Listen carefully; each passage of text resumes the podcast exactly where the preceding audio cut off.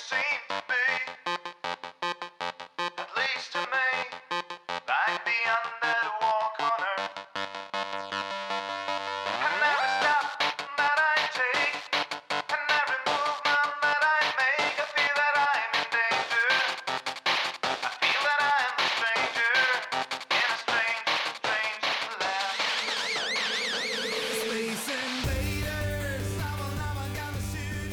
Bueno, pues aquí estamos de vuelta con el episodio 68 y como siempre vamos con los eh, comentarios del episodio anterior, que el tema del episodio era los juegos lastrados por las editoriales y luego, bueno, también hablábamos del Nemesis y del Skip Tales y City of Kings, etc.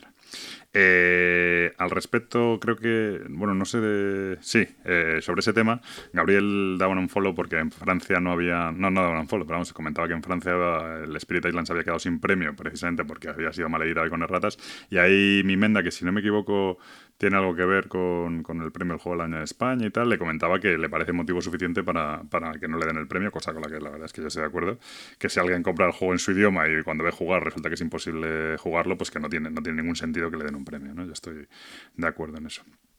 Javier Castro Zamora, mm, hablábamos un caso muy flagrante de esto de, juegos destruidos por las editoriales, es el Miss Wars, y él hablaba de que una de las peores tardes lúdicas que recuerda es de, intentando jugar al Miss Wars con un amigo, intentando entender porque no cuadraban los, las explicaciones del manual con los, los, las palabras en las cartas, etcétera, y que lo dejaron por imposible, que en cuanto recibió las, las cartas, pues que decidió vender el juego porque, porque no tenía ningún sentido, y que luego se queja de que eso sí que es muy típico, que había un canal de esos de YouTube de parejitas que recomendaban el juego y no decían nada de que tuviera ratas, etcétera. ¿no? Bueno, pues ahí es un poco la, el compromiso que tengan con la editorial y, eso. Luego Salas también le atiza a Gabriel, que la verdad que en este va bastante atizar a Gabriel, eh, por el tema del, del Nemesis y que decía que no tenía mucho sentido que los disparos no generaran ruidos. Aquí Salas dice que, que los, el ruido representa lo que tú oyes, no lo que tú generas, ¿no? Y entonces, eh, bueno, pues dicen que es lo que, lo que, lo que tú oyes. Yo sigo sin estar de acuerdo porque al final, y por qué si yo me muevo sigilosamente, eh, no genero ruido. Bueno, sí generas ruido, pero lo generas donde tú quieras.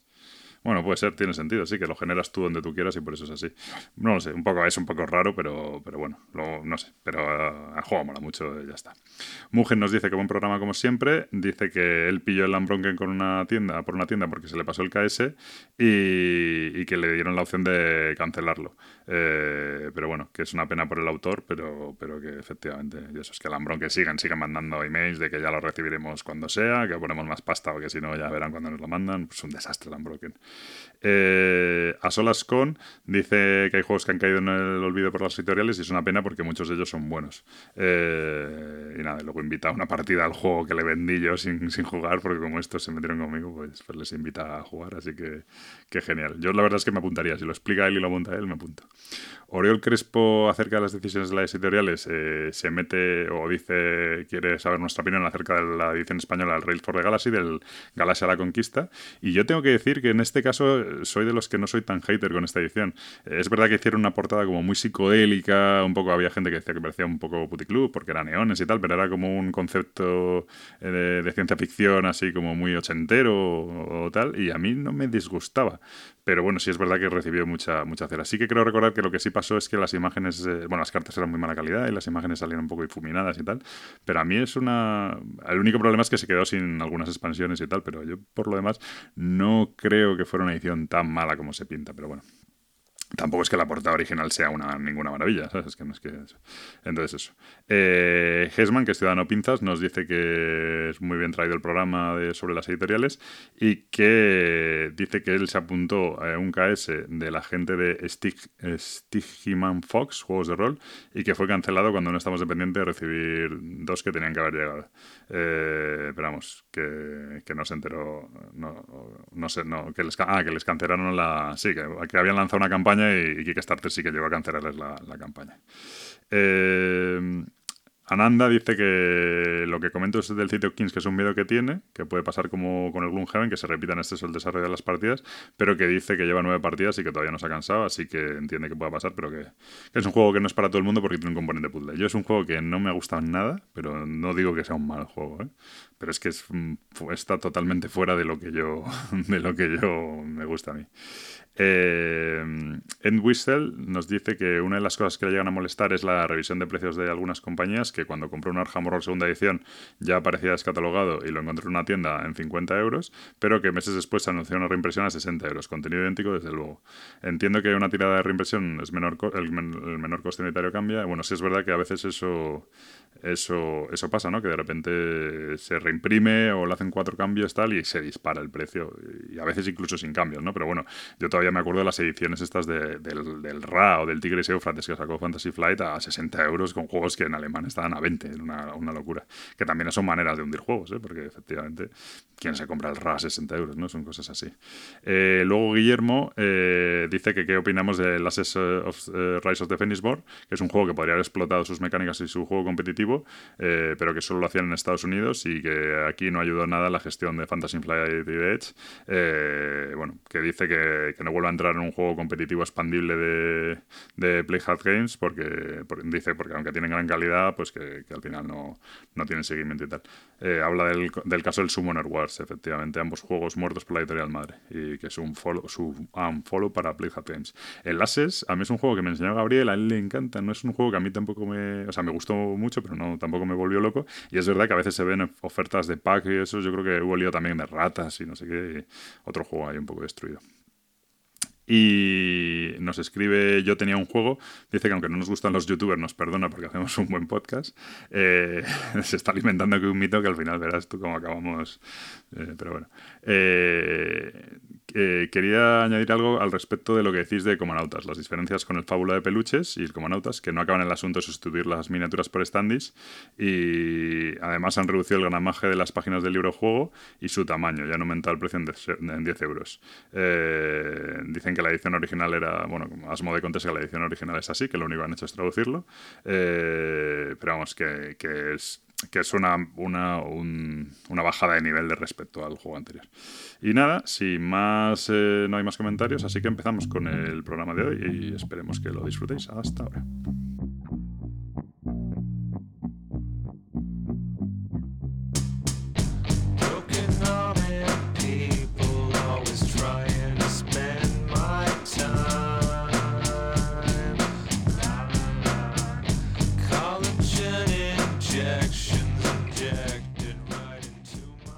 Pues aquí estamos por fin en el, episodio número 68 del podcast de Punto de Victoria. Conmigo, como siempre, Gabriel, mi chef. Hola, muy buenas. Y Preacher Rush. Muy buenas. Estamos. Eh, entonces, eh, primero disclaimer. Eh, Google nos jorobó, nos fastidió el sistema de grabación que utilizábamos. Utilizamos Hangouts, que lo subía a YouTube, aunque nunca lo hemos emitido, pero era muy cómodo para grabar. Estamos probando una cosa nueva, que, bueno, nueva. Estamos probando Skype, que es súper nuevo. Y aparentemente parece que va bien, pero mm, si se oye mal, si se corta así tal, pues. Culpa mía. Ya, efectivamente. Eh, eh, entonces, la idea es hacer un programa un poquito más breve de lo habitual, veremos en qué queda, y un poquito más light, también porque por diferentes motivos, ninguno de los tres estamos durmiendo demasiado últimamente. Eh, por quizá motivos de alegría todos excepto Preacher, yo creo. Pero Preacher no duerme porque está jodido. No me tires de la lengua. no te tiro de nada. Eh, entonces, eh, bueno, a ver si hoy conseguimos hacer un programa un poquito más breve. Eh, sobre todo porque el, miedo que tengo de que no se esté grabando bien o lo que sea. Muy bien. Entonces, para el programa de hoy, el tema que habíamos elegido, que parece ser que lo propuse yo, aunque no lo recuerdo, es el de el modelo de venta modular, ¿no? Los, recortes que se hacen en los, los juegos eh, para, para, o sea, que es un juego que a lo mejor es completo, pero a la hora de llevarlo en el último momento a la editorial, decide recortarlo y caparlo para empezar a vender ampliaciones, empezar a vender expansiones, eh, etcétera. Esto es un tema muy recurrente desde que yo tengo memoria. Se hablaba, yo creo que cuando empezó, siempre ha pasado, ¿no? Pero cuando empezó muy grande, yo recuerdo el primer caso así muy, muy flagrante fue el, eh, ay, ¿cómo se llama? Estaba el Arkham Horror, el siguiente, el Eldritch Horror. El Eldritch Horror recuerdo que salió súper capado. Eh, entonces siempre se ha dicho que, el juego, que el juego necesitaba la primera expansión para funcionar. Ahora me viene a la mente el Race for the Galaxy. El Race for the Galaxy original, el básico está muy bien, funciona muy bien, tal, pero la primera expansión es un juego que deja el juego redondo, ¿no? Y te preguntas muchas veces si, si esa expansión no existía, desde el mismo, desde, desde el mismo momento del lanzamiento y si, y si se decidió separar, pues por abaratar o por, por intentar enganchar a la gente a las, a las expansiones.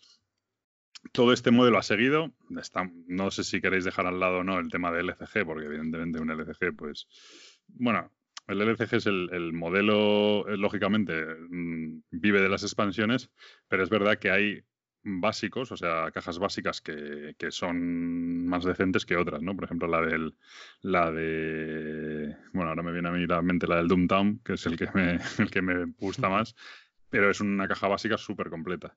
Eh, se decía, yo nunca lo he sabido muy bien, pero se decía que Netrunner era muy completa y sin embargo la del Señor de los Anillos, por ejemplo, venía muy capada, la del Arkham Horror también viene muy capada, o sea, a nivel que no puedes hacer mazos legales con la caja básica, ¿sabes? es una cosa un poco llamativa. Eh, cosas sí, de así, ¿no? Hecho, de Arkham Horror, eh, si mal no recuerdo, en primera tirada, por lo menos en castellano, llegaba a poner en la caja que, que podían jugar hasta cuatro jugadores cuando no es así, ¿no? Con, con un set básico. Pero yo, Sí, sí. yo creo que eso es el límite de jugadores. Sí, sí, Entonces ya. ahí, bueno, pues se basan en un hecho de sí, el juego se puede jugar de 1 a 4. Otra cosa es que necesites varias cajas para jugar a 4. Claro, pero eso en mi pueblo se llama publicidad engañosa. O sea, Sí. Bueno, si, si tú no me es pones... engañosa. Tú puedes jugar a 4. Otra cosa es que necesites más juegos. Pero poder, Sí, sí, poder, claro, y puede. como, y como Ajá. poder puedes jugar a 10.000, pero o sea, si no te lo trae, vamos, para mí eso es un- claramente una publicidad engañosa. Insisto en que no sé si era el caso, pero sí me parece Me recordar que en suena, primera me- tirada de Arkham Horror sí que sí que lo ponía, ¿no? Quizás no es tan exagerado como el, reciente caso del Tuki de, de hasta cuatro jugadores, ¿no? Y Ese el, no lo conozco. el Tuki es este de, si no me equivoco, Gabriel creo que, que lo jugaste también, ¿no? Es el de apilar. Tuki. No, no lo jugué. Bueno, lo jugué, Ah, hice el Sí, Moñas. Tuki. eh, bueno, hiciste Sí, el sí. moñas. Eh, sí, uno, un jueguecito de estos de, de habilidad, de apilar, de apilar piezas. Y Ujú. te pone que es de uno a cuatro jugadores o de dos a cuatro jugadores y vienen piezas para tres jugadores. Dicen que el, el cuarto lo que hace es auditar que el patrón que has hecho tal. Entonces, bueno, ya me parece un poco de... Pero bueno, no es, no vamos por la, no me quiero ir por las ramas. Eh, a ver, yo creo que sí que hay que distinguir en el tema de, porque estamos hablando de, de la venta modular o de capar los juegos. Claro, eh, cuando uno se mete a un LCG o a, ya no te digo a un CCG, pues claro, pues sabe a lo que se está metiendo y sabe que, que vas a necesitar eh, más expansiones si quieres ampliar el juego, ¿no? Sobre todo en el caso de los LCGs, el metajuego y demás. Pero es más cuestión de, de este tipo de juegos que, que salen y que, como decías tú en el caso de Eldritch, eh, que, que está claramente capado, ¿no? Eh, se me viene a la cabeza ahora así como, como caso reciente, a mí me resultó bastante me ha resultado bastante sangrante el, el caso de Star Wars Anillo Exterior o Borde Exterior, ¿no? Como lo han traducido aquí, que, que incluso mazos de cartas de eventos eh, le, le faltan números. ¿no? Y entonces, Sí. pues eh, aparentemente, o sea, tienes, eh, coge la carta 1, coge la carta 2, coge la carta 5, te va a ir indicando, pero el propio mazo eh, te salta a lo mejor de la carta 5 a la 16, que te digo yo. Entonces, sabes que. Pero es, ese mazo en cuestión no, no, no sé si le faltarán números o no, y aunque le faltarán, no creo que sea porque esté capado, sino porque el sistema de juego es, eh, en vez de traerte un libro con, con el lore, lo que te traen son cartas, con cada evento, con cada, eh, sí, con cada evento que se desencadena dentro del juego. Entonces, no realmente que le falten. Sea a lo que te refieres, que parece un poco Sí. eh, que salta a la vista de ojo, que vale, del 50 pasas al 72 pero no es que falten, sino es que no hay eventos entre medias. Podían haberlo hecho del 1 al 50 en vez del 99, me parece que va. Sí, pero no sé si es porque falten o porque realmente el sistema es así. O Pero, porque y- deci- pero o ¿y porque han entonces, ¿qué lógica jo- tiene? Joder al personal, en plan, liar a la, a la peña, ¿o qué? Pero ¿qué más te da si es simplemente No, Eh, ya, pero... estás bueno, viendo el pero si a- personaje a X, ver, vete a la a mí- carta Y? ¿Qué más A da? mí como darme me da, me da exactamente igual, pero si, me, me- si fuese un libro, eh, párrafo 1, ¿no? párrafo 2, párrafo 3 y, te, y del párrafo 3 te salta al 16 y no te da que pensar, o sea, Ah, Eso, eso Sí, era la leche en el... alguna razón de ser tiene que tener. De hecho, hay eventos, hay a lo mejor 5 cartas 29 y solo hay una carta número 2. Sí, o- la sí. 29 afecta a un personaje y la 2 afecta a otro. Pero bueno, en, e- en este caso parece ba- bastante aparente que es carne de expansión, que muy probablemente incluso saquen más planetas para completar el anillo y demás eh, del tablero, pero bueno.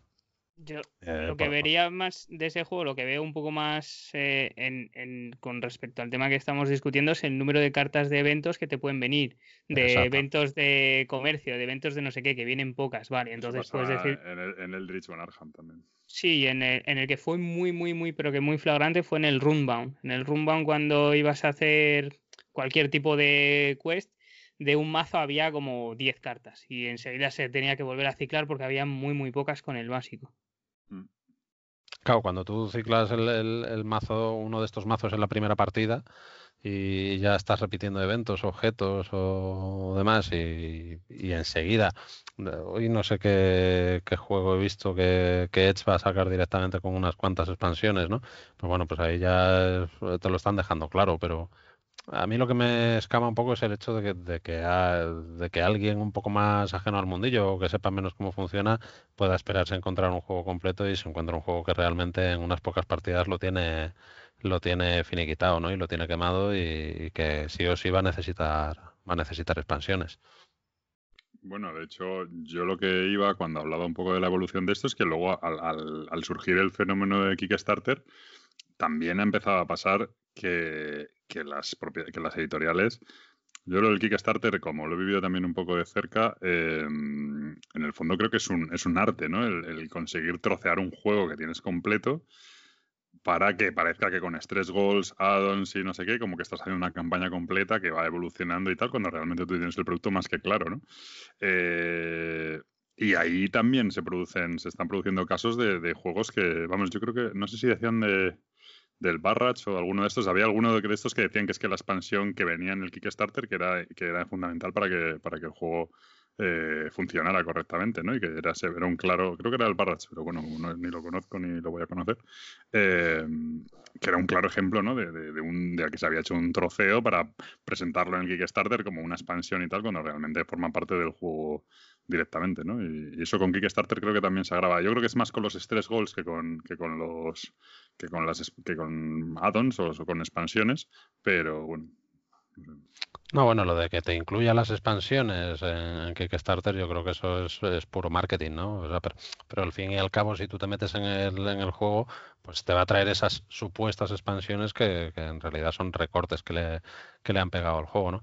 También es cierto que muchas veces cuando, cuando un diseñador llega a una editorial, porque estamos hablando de, de trabajos propios de las editoriales, ¿no? Como puede ser el caso de Fantasy Flight o demás, que, que el producto está diseñado así, ¿no? Bueno, pues lo troceamos y demás, pero también se da el caso del diseñador que llega a la editorial, eh, presenta un juego, pues, cualquier tipo de, Eurogame. Ahora, por ejemplo, se me, viene a la cabeza que precisamente está en Kickstarter la expansión de Google, son módulos para añadir, ¿no?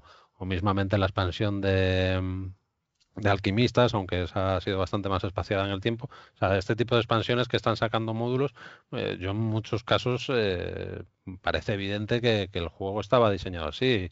El role player que hemos hablado aquí bastante y que tú tenías dudas de si te gustaba más con la expansión o sin la expansión. Aparentemente el juego es fácil que originalmente incluyera esa expansión o esos módulos. Entonces, pues bueno, pues eh, no sabe, o sea, evidentemente es mucho más rentable también para la editorial como producto, o sea, te va a cobrar más por un juego base más una expansión que si te incluye ese material dentro de dentro del, de- del juego base ya de origen, ¿no? Es como pues, eh, cualquier otra cosa, o sea, tú te compras un coche y luego te dedicas a ponerle cosas, pues mejor te hubieras gastado el- ese dinero extra en, en un coche mejor ya de, de origen, ¿no?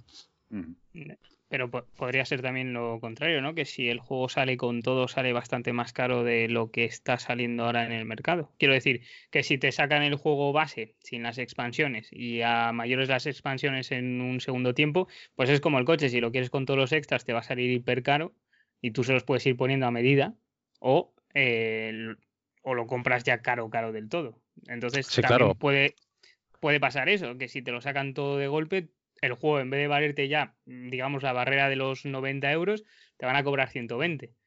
Entonces, paso a paso, ti, ¿vale? para, Dentro de para poco ya ti, nos la sí, comprar, comprar, comprar el juego a plazos, pero, o sea, para ti, evidentemente, pues eso, a lo mejor pasas de, de no poder permitírtelo a así poder permitírtelo. Para, para la editorial, en este caso, eh, lo que te supone es eso, el, el- el sacarle más, más beneficio, ¿no?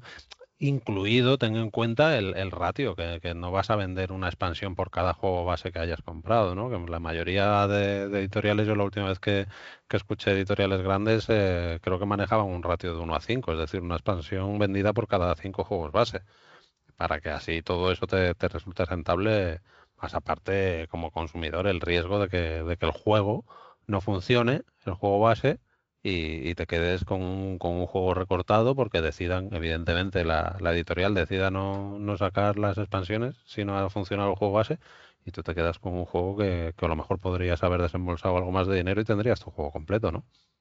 Ya, pero es que mucha gente a lo mejor no quiere desembolsar ese extra por tenerlo completo y a lo mejor para tener un, un- unas primeras pinceladas de lo que es el juego con eso le vale. Hay mucha gente que, le, que lo juega a dos partidas y lo deja en la estantería y ahí se queda. Entonces, bueno, no sé. Sí, pero bueno, también hay que saber muchas veces por qué, del, por qué lo dejas en la estantería. A lo mejor si el juego estuviera más completo no lo dejarías en la estantería. O sea, a ver, yo creo que hay casos y casos, ¿no? Comentabas tú el caso de mm, este de las cartas transparentes, que no me sale ahora el nombre, que lo hemos El hablado Mystic el Mystic Veil. eh, creo que, que, era, que lo comentaste tú, ¿no? Que en principio, pues bueno, pues el, el juego que, que el autor quería sacar es el que han sacado ahora, el Edge of Darkness, ¿no? Y, y que bueno, que desde la editorial le echaron el freno y dijeron, bueno, vamos a probar, vamos a hacer algo primero para probar esta mecánica y demás.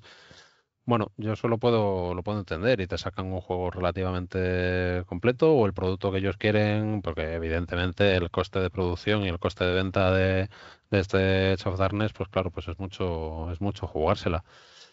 Pero bueno, pero no sé, a lo mejor Sí, bueno. es el camino Bueno. inverso al DLC, ¿no? De, de decir, vale, pues en vez de, de sacar el juego capado y recortarlo, vamos a sacar un, el, el recorte directamente para probar y ver qué pasa. Y si acaso Sí. funciona, pues sacamos el juego grande. En el caso del Mystic Veil hicieron co- concretamente lo que estáis comentando. O sea, fue un recorte porque el Sí, Bueno, ya se ha caído uno. ya saqué uno. primera.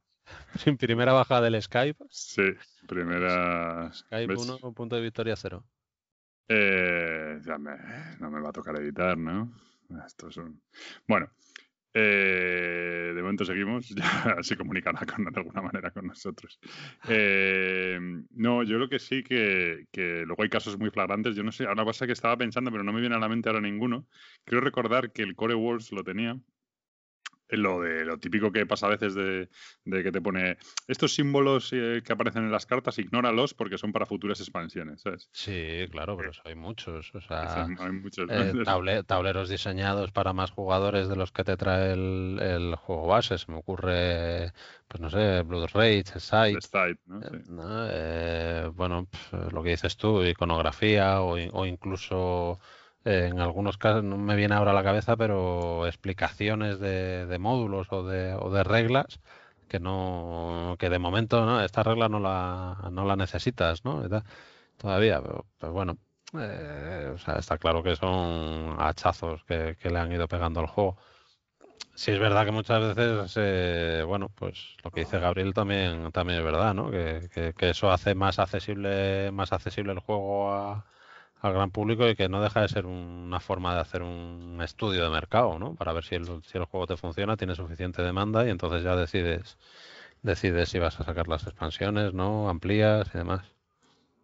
A ver, eh, yo en eso estoy de acuerdo. Es decir, tampoco se puede meter todo en el mismo saco. Y efectivamente, tú no puedes coger y sacar, pues imagínate, por, por un ejemplo muy claro, un LCG, ¿no? Con que sean dos ciclos completos y tal, y cueste, aunque cueste menos que si fuera el total, pero ponte que por, sacas por 150 euros, ¿no? Y dices, bueno, es que no puedes hacer eso porque no te cargas, eh, te cargas eh, el, bueno, el producto, ¿no? Porque es tan, un poco lo que le pasa a Gloomhaven, quizá, ¿no? Que es demasiado abrumador y tal. Y mira que ha ido como un tiro y fenomenal. sé qué, pero claro, estás hablando de un juego que ha triunfado, que es un juegazo y que en su día recordemos que costaba.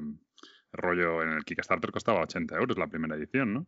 Entonces, mm, aún así y tal, pero, pero luego la gente de repente se junta con cientos, o sea, con 70 escenarios, con no sé qué, es un, un rollo. Yo miré el Midara en su momento, ¿no? Un libro de, de- de- de- bueno, un libro de, de eventos y no sé qué, eh, flipante. Y, y- pero claro, de repente dices, es que esto es abrumador, es que es un- pues, no merece la pena. Yo, por ejemplo, creo que el Nemesis lo han hecho muy bien.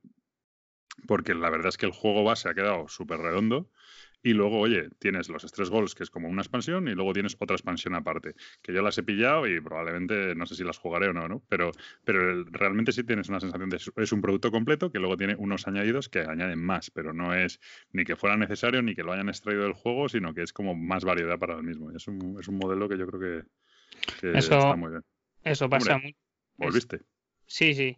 Eso pasa bastante en los KS. Por ejemplo, los de Ion Zen lo hacen mucho. O sea, tu juego base funciona, es redondo, pero cada vez te van sacando más contenido con diferentes magos, con van añadiendo escenarios, van añadiendo que si el Legacy, van añadiendo que si nuevas funcionalidades, nuevas eh, mecánicas y te lo van vendiendo poco a poco. ¿Está troceado? Pues seguramente. Eh, pero seguramente muchas de las ideas que van sacando en los nuevos eh, KS se les hayan ocurrido después de ver otros productos. Entonces, el troceado hasta cierto punto es verdad que sí existe, pero creo, o sea, volvemos un poco a lo mismo y estamos dando vueltas. Creo yo que si queremos un producto que esté completamente redondo sin estar troceado, nos va a costar la vida y ya nos quejamos del precio actual. Entonces, ¿qué es mejor? ¿Que te salga un producto a 120 pavos fijo o que lo puedas ir comprando tú a medida? Claro, si el juego está bien, perfecto, no hay problema. Si el juego base está bien, no hay problema. Si ya te lo trocean y te, eso te impide jugabilidad, pues es donde empieza un poco la putada. Bueno, pues yo lo que no sé es hasta qué punto, o sea, porque dices tú, vale, sí, nos va a costar la vida y tal, pero es que mm, en la mayoría de los casos, o sea, estamos hablando de juegos, pues no sé, el, el Arkham tercera edición, ¿no? Eh, no, tengo ahora mismo el dato, pero que estará saliendo en 60 pavos, o este Sí, Star. Wars Borde Exterior creo que salió en 65.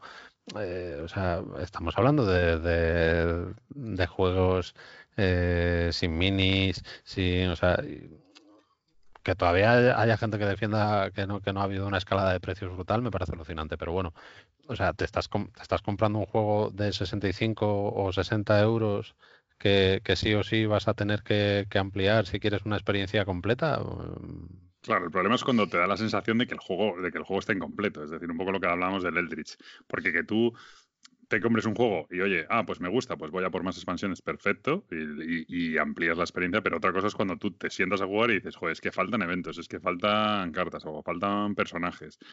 Eso es, eso es una sensación, mm, no sé, donde lo que dices tú, te has gastado 60 euros y, y- y el juego está incompleto. Entonces realmente es- lo estás comprando a plazos. Es que, no, es que el juego no vale 60, es que el juego vale 100, porque son 60 y 40 de la expansión. Y es ese engaño el que es un poco, un poco feo. ¿sabes? Bueno, es que si en la misma partida ves dos veces el mismo evento, el juego algo pasa. Claro. O sea, le, le fa- le faltan cosas.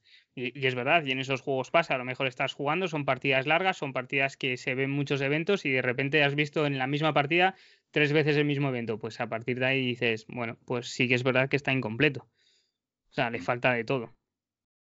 Y mira, yo por ejemplo ahora que tengo aquí delante el, el Wildlands, yo fui a jugarlo y, instantáneamente decir, este juego va a salir un mapa para dos jugadores, eh, seguro, ¿sabes? Porque, porque el juego lo pide, para dos, tres jugadores, tal. Y efectivamente, la siguiente expansión que viene es un mapa para dos jugadores. No es que sea que digas está incompleto, porque no es eso, porque lo que es es como una manera de una variante o tal, pero es que le ves que, que lo, que lo pide el juego a muerte, ¿no? Por- porque el mapa es más grande, pero no puedes decir que esté troceado, porque realmente yo lo he jugado a dos con un mapa grande, vale, sí, no es lo mismo. De hecho, puedes hacerlo de, al- al- de alguna manera para que el mapa sea más pequeño. Sí, eso pensé yo, quitar números, ¿no? Y. Claro, quitas números, dejas solo algunos sectores porque el mapa está muy bien dividido en sectores y dices, venga, pues es un mapa un poco más estrecho. Pero es verdad que no es que a dos la jugabilidad no sea la correcta o sea o no sea o te quite alguna experiencia, sino que el juego lo puedes jugar a dos, pero es verdad que tienes muchísimo espacio. ¿Qué han hecho? Han sacado un mapa, pero eso yo no creo que sea trocear lo que hubiera sacado. Dos mapas dentro de la caja, entonces ya el precio se hubiera incrementado.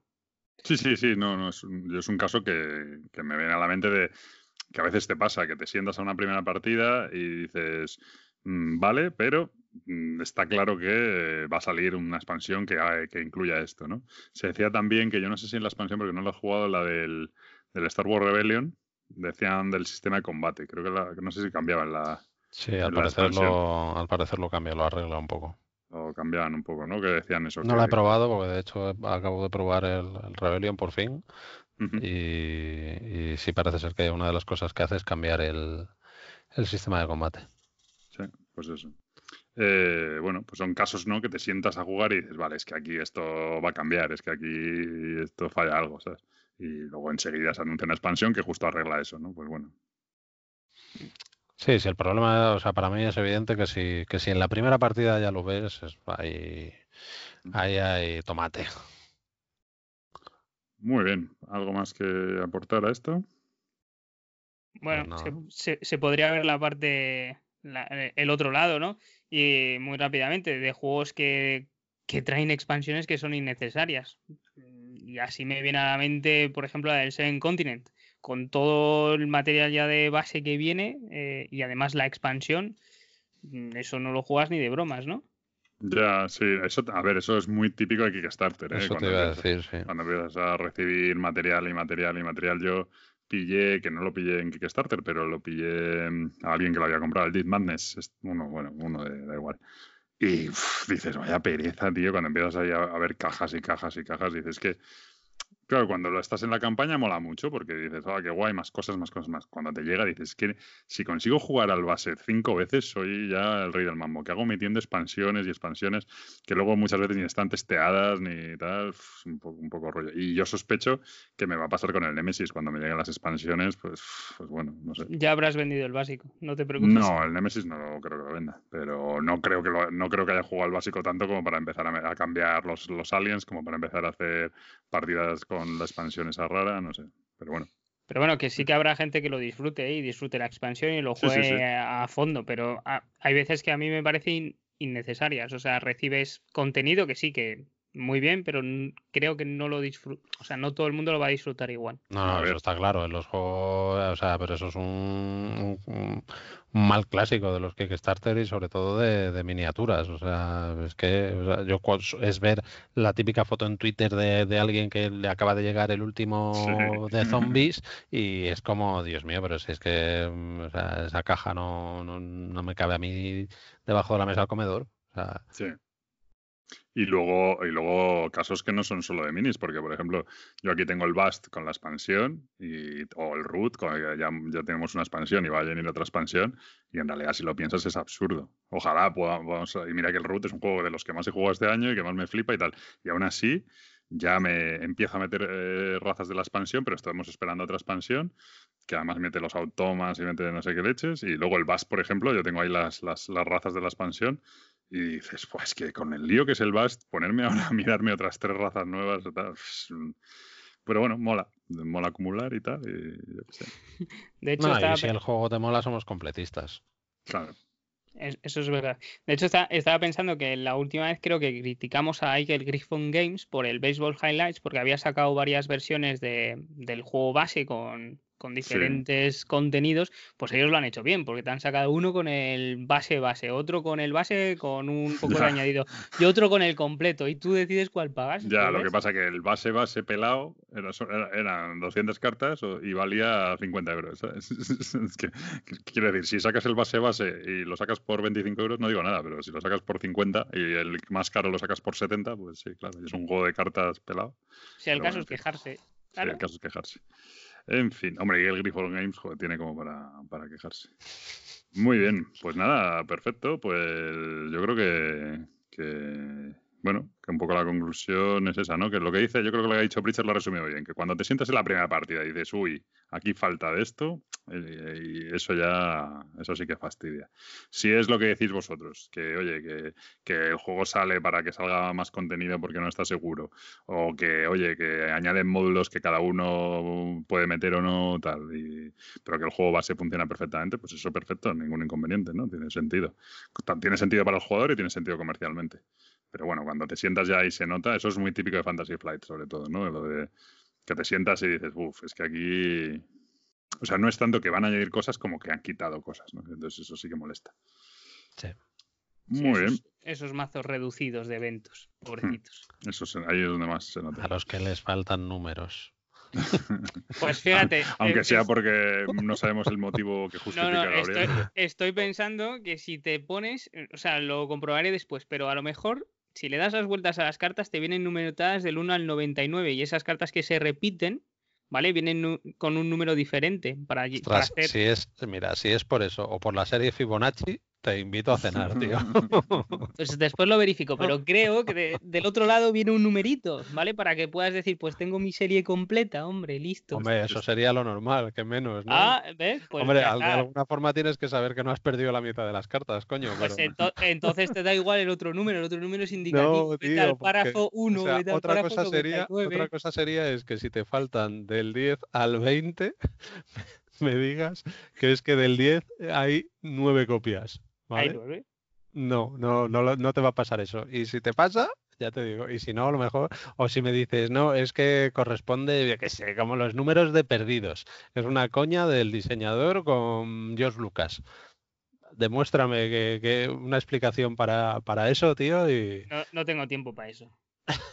Eh, como, como persona que no ha jugado el Star Wars Board exterior, os digo que no me estoy enterando de una puta mierda de lo que estáis diciendo. Como No así te que preocupes. así que supongo que, que todos los ver, demás eh, tampoco. muy Sí, no, no, me, me- me enter- me he enterado, tiene- no, eso me he enterado, sí, lo de, lo de que, que te dice mira el párrafo 5, mira el párrafo 7 y de repente Claro, no, hay de- no hay, no hay párrafo. del 13 la carta al... 5 la carta o la 7, carta- ¿vale? Pues vale, de la carta re- 7, imagínate, de la carta 7 salta a la 17. Sí, sí, eso, pero eso a lo lo he mejor de la carta 1 hay tres copias, de la carta 4 hay tal, y no, no yo creo que no sumaban 17, ¿vale? O sea, Ah, ino decir, Ah, si, puede ser, si- vale, ya, ya entiendo. lo el hueco sí, que hay ahí, lo que dice Gabriel, que por el otro lado van a tener una numeración, tiene todo el sentido del mundo, pues igual que cualquier, eh, pues yo Sí, que sé, sí, que los unlock pues tienen un numerito por, por el otro lado para, para no solo para que saber que tienes todas, sino que las puedas ordenar. Vale, pues por Vale. ese lado genial, pero vamos, ya está. Vale. Hay una cena en juego aquí. en fin. Eh, perfecto. Pues nada, venga, vamos con los juegos. Eh, ¿A qué le damos o qué le hemos dado? Eh, normalmente, normalmente hacemos el rewind. Eh, no vamos tampoco horriblemente mal de tiempo. Si queréis hablar de algún juego que hayáis vuelto a jugar y tal, no tengo inconveniente.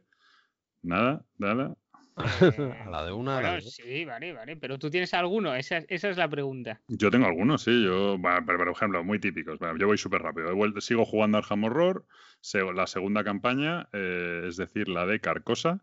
eh, ya me queda solo un escenario y es, eh, es flipante. Es decir, es que el juego es alucinante. Me parece. eh, bueno, o sea, probablemente empieza ya a calificar como mi juego favorito de, siempre. Eh, lo estoy gozando mucho también porque ha dado la casualidad, y digo que es casualidad porque no, soy, no es habitual, de que he hecho un mazo bastante competitivo que está funcionando muy bien y la campaña está siendo una pasada.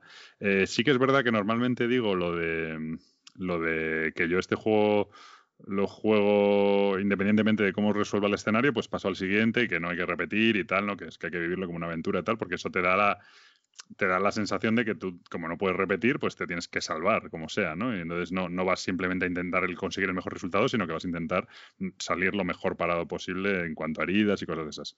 Dicho esto, el último escenario que jugamos, que fue el penúltimo de Carcosa, el planteamiento que hace de setup simplemente de escenario es tan lío y, no, y, y lo juegas de una manera que no tienes ni idea de lo que tienes que hacer que ese tuvimos que repetirlo porque es que fue es que no, me, me, refiero no es que te cambia hasta todo el setup de cómo son los mazos de eventos y todas las historias y, y, y, era en plan es que no sabemos qué hacer. Entonces ya cuando ya pasas el escenario una vez dices vale es que habría que ir haciendo esto para luego uh, tal y, y, vas controlando eso no ya la segunda vez que lo juegas pues ya tiene un, un poco de sentido pero es que la primera vez eh, fue, fue imposible entonces ahí sí que ahí me la tengo que envainar un poco que, que nos tocó repetir una vez aunque está un poco feo pero bueno y nada, ¿Pero tuviste algún problema con el, con el despliegue de, los, de las ubicaciones?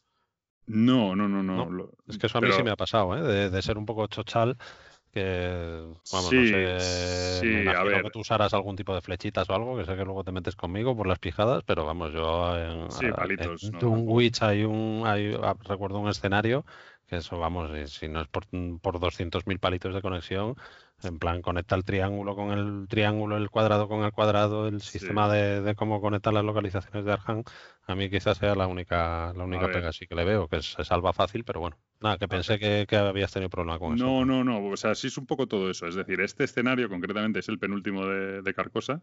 El, eso que dices tú del setup, eh, yo creo que es más extremo todavía. Son varias localizaciones que unas se quedan aparte, pero tienes que coger la versión una o la otra. Entonces, en función de si has cogido la versión una, la versión A de uno, tienes que meter la versión B, de- o sea, tienes que hacer un mazo con la A de uno y la B del otro, y el otro con la B del uno y con la A del otro, así, ¿no? Eh, y luego los barajas y eliges ese mazo, y luego no sé qué, y tal. Y, y entonces, es solo el setup. De hecho, efectivamente, lo que dices, tú dudas de si lo has hecho bien al principio, y, y- Sí. y encima, como no funciona el escenario igual que los demás, hasta que no llevas la mitad de la partida no entiendes cómo está funcionando, ¿vale? Entonces, eh, no, es que podría decirlo, pero tampoco quiero, no sería ningún spoiler, creo, pero bueno, hay gente muy sensible. No digas pero- nada, que yo todavía no he llegado. Pero un poco es la, incluso la estructura del juego del setup, es decir, de, de lo que tiene que ver con el mazo de acto y el mazo de, de- ¿cómo se llama? Acto y plan, pues cómo, se, cómo se conforman esos mazos y cómo funciona, cambia. Con lo cual, lo que dices tú, primero el setup, eh, ahí sí sería una pequeña crítica, pero bueno, luego yo creo que el juego merece la pena y el escenario mola un montón.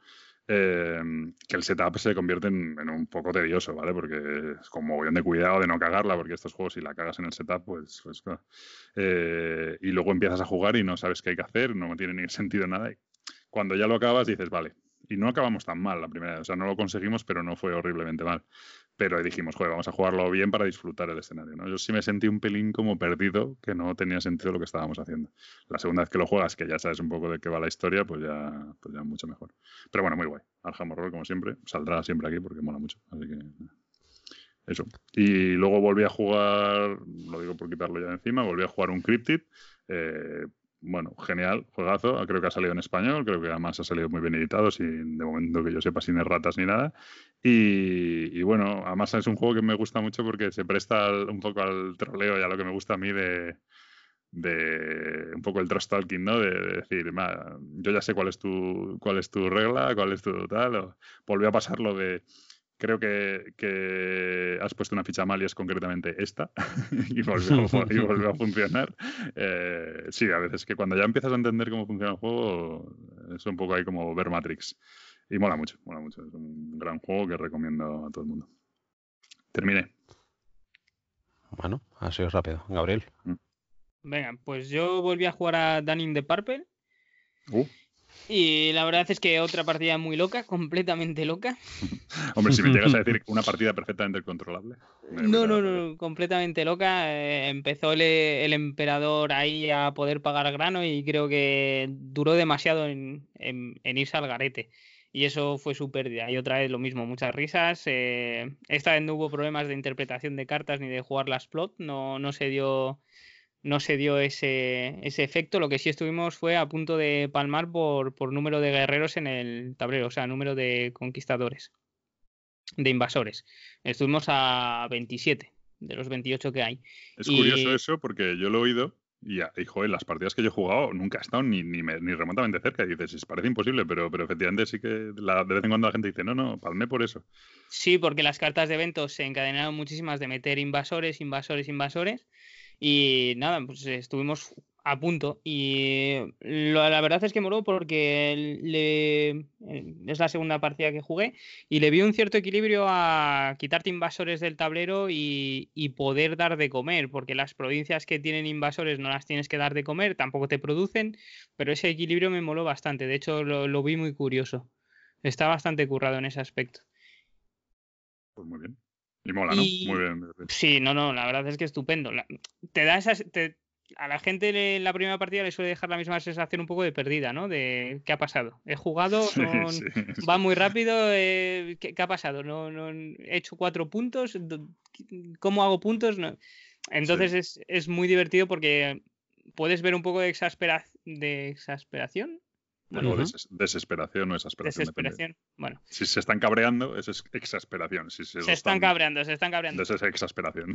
Efectivamente, entre que te llevan mucha mierda de eventos y tal, y que no sabes cómo puntuar si no eres el emperador o cómo, o, o si no puteas lo suficiente al emperador para recuperar el rol, o sea, se dan unas partidas muy, muy graciosas. Yo lo que es, efectivamente, creo que el juego es muy caótico, pero como muchos juegos caóticos, según vas dándole partidas, vas viendo un poco de orden en el caos, ¿eh? Y yo sí, creo que sí, ese yo, juego con, yo, con los- yo lo empiezo a ver. Sí. A ver, Y siempre tiene mucho caos, pero, pero, pero empiezas a ver las posibilidades de manipular ese caos, de estar bien colocado cuando venga el tortazo, ese tipo de cosas. Sí, y lo del emperador de, de tener que dar de comer no es tan insufrible como pude pensar en mi primera partida. Voy viendo un poco más de, de, de poder respirar si realmente andas fastidiado, de comprar el grano. Bueno, tiene muchas cosas que sí que hay mucho caos en, en que no, no, no puedes gestionar nada de lo que vaya a llegar en las cartas de evento. No tienen por qué ser todas malas contra el emperador. Y la verdad es que el resto sí que tiene que jugar a, a matarlo en cuanto antes. O sea, si no se hace un. empieza a llenarse ahí de puntos eh, sin parar. Pues muy guay. Eh, ahora está en Kickstarter justo eh, el Sí. juego con, con la expansión, que la expansión añade a un cuarto jugador que es como un general romano, ¿no? Que se puede hacer famoso y convertirse en emperador y todo el Sí. rollo. No, no, no lo he seguido mucho porque estoy ahora un poco...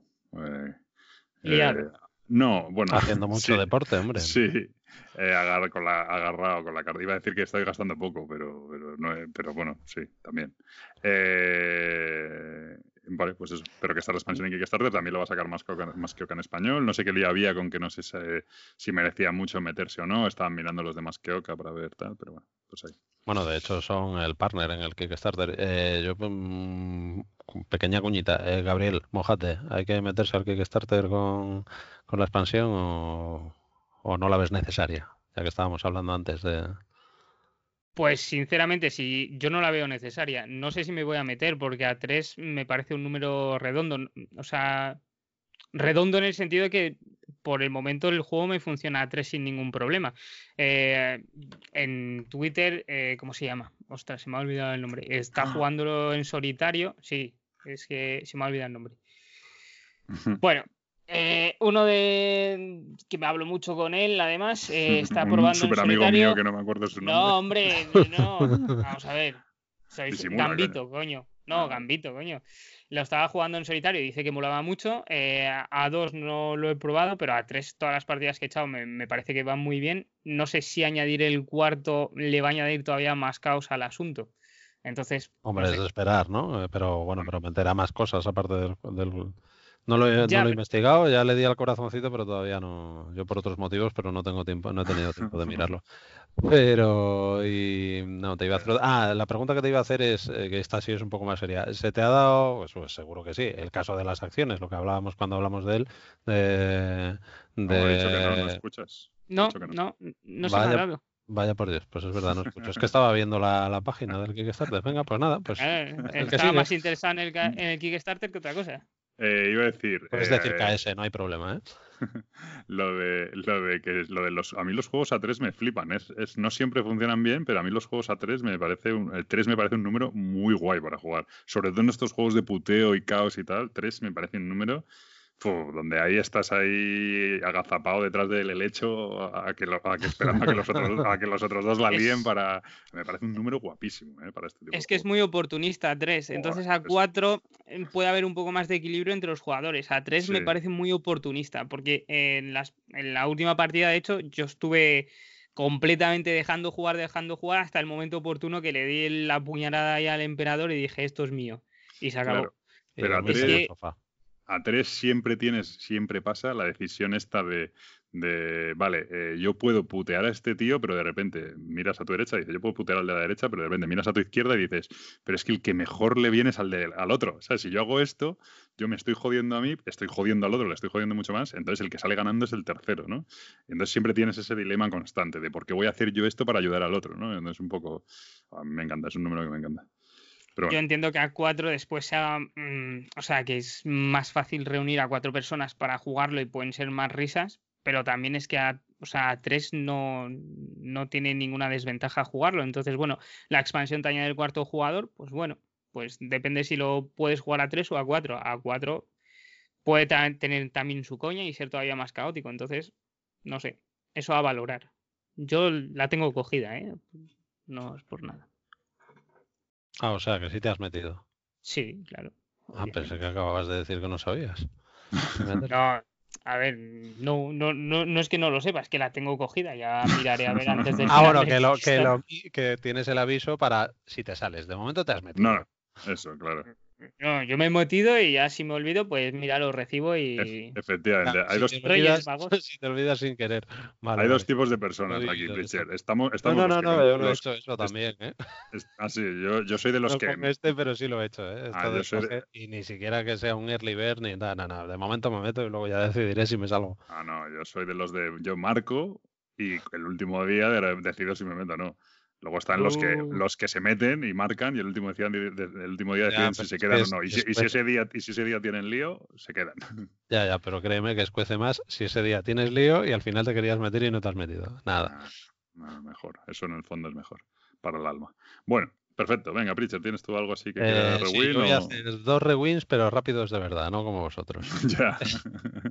El primero, este os va a gustar. Detective no eh, jodas, ¿lo a jugar o qué? Crime Board Game. eh, Expansion, esta- expansion, expansion. Esta vez el LA Crimes. y Ah. Bueno, pues rápidamente, esto vuelve a ser un juegazo, macho. Que no. Eh.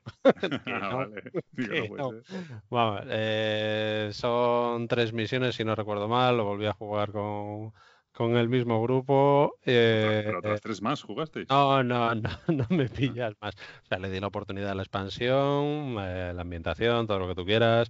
Sí que con el tema técnico hay cosillas en plan ochenteras que no voy a hacer spoiler, pero bueno, que parece que están ahí eh, curradillas y tal y gracioso, pero sigue siendo, para mí sigue siendo lo mismo. Una, una sobredosis de información y un tiempo a un- dedicado a una partida súper larga que no me, que no me aporta eh, la suficiente diversión. De hecho, con todo el dolor de mi corazón, a mis compañeros de partida les dije que para el segundo y el tercero que no contaran conmigo.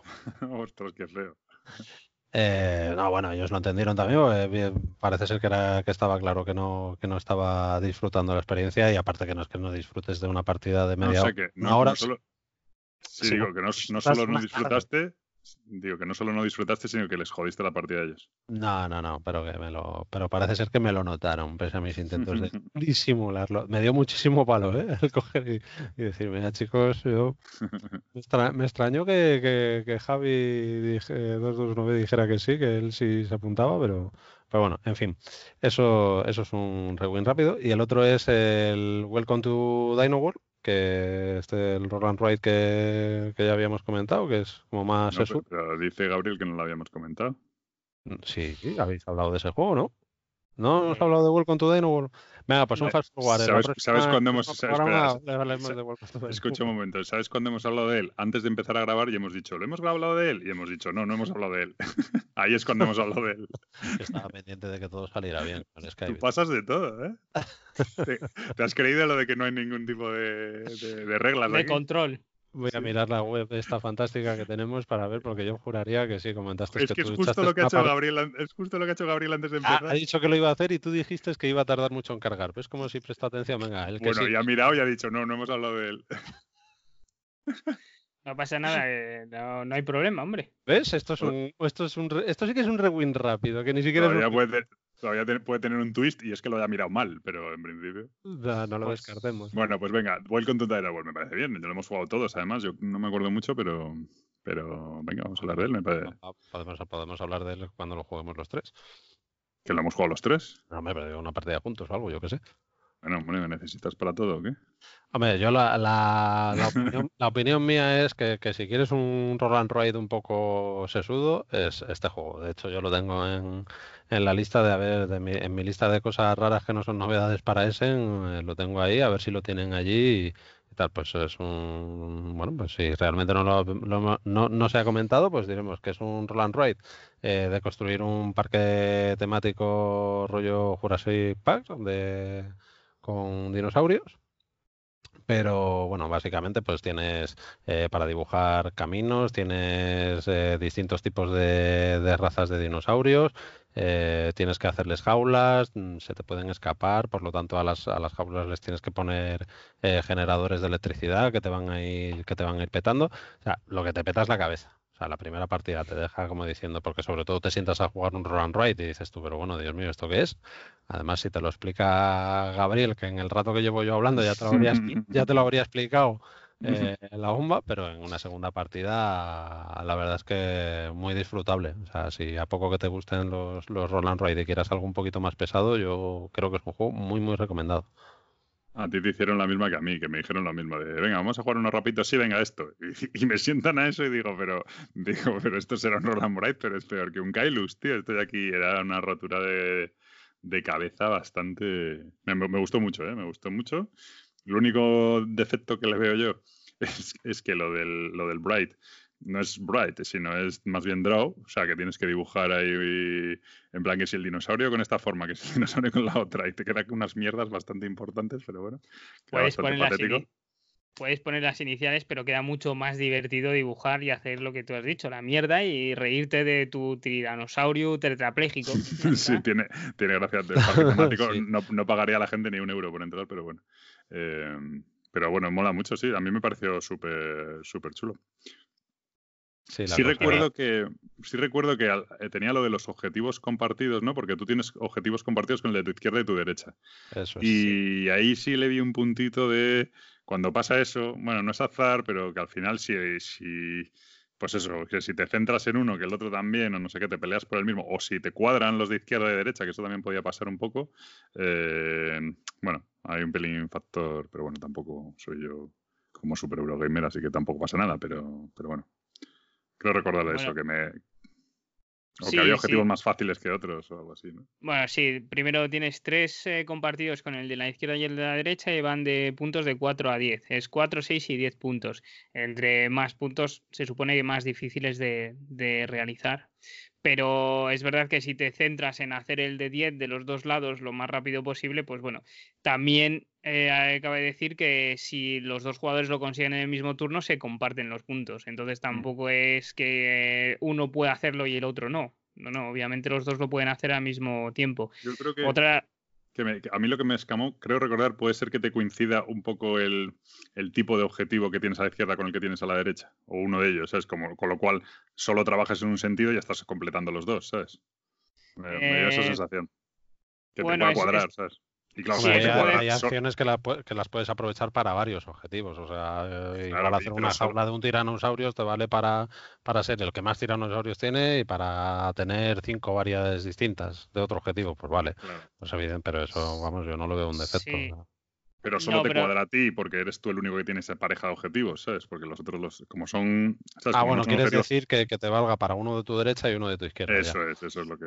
Bueno, a ver, siendo muy culo duro, ¿eh? Pero bueno. Sí, pero no, no, no, sí, sí que puede pasar. Lo que pasa que en tu turno solo puedes hacer una de un- cada acción una vez, es decir, no puedes repetir acciones, con lo cual, por mucho que te coincidan, siempre te lo pueden, lo que, lo que hemos dicho, te lo pueden levantar. Y después tienes las cartas de instalaciones, que esas eh, se suelen dejar de lado las primeras partidas y dan un porrón de puntos, que es entre pues los hoteles, eh, que también son cartas que están para todo el mundo, que puedes crear en tu parque, dependiendo de la tirada de dados y cómo uses eh, los resultados, y dan un porrón de puntos, ¿eh? O sea, un porrón. Te puedes dedicar también a hacer solo jaulas de dinosaurios herbívoros, no aumentar la seguridad de tu parque y también no aumentar la seguridad te da un porrón. Eh, utilizar los generadores también te quita puntos. Entonces, sí que es verdad que los objetivos aparentemente es lo que más puntos te van a dar eh, sencillamente, pero si quieres complicarte la vida, te la puedes complicar y sacar un montón de puntos sin, sin conseguir ninguno de esos objetivos. Sí, pero sí es verdad que, que a mí por lo menos me, me gusta el tema de ese, de los objetivos compartidos con el de la derecha y la izquierda, porque entre otras cosas te obliga a levantar la cabeza de tu, de tu papel, ¿no? Y ver qué es lo Mm, que están sí. haciendo los demás, y no es que sea interacción, pero bueno, pues ahí te, te está obligando a, jugar un poco con el resto de la gente que está, que aparte tú estás viendo, oye, pues a lo mejor dices, "Eh, esto es para, ah, no, lo está haciendo para ese otro objetivo que a mí me da igual, tal. A mí me, resultó muy, muy majete, ya os digo, en la lista para, para ver si lo engancho. Yo como, yo como resumen diría que es probablemente el mejor Roland Bright que he jugado. Tampoco he jugado una barbaridad de ellos, pero probablemente el mejor.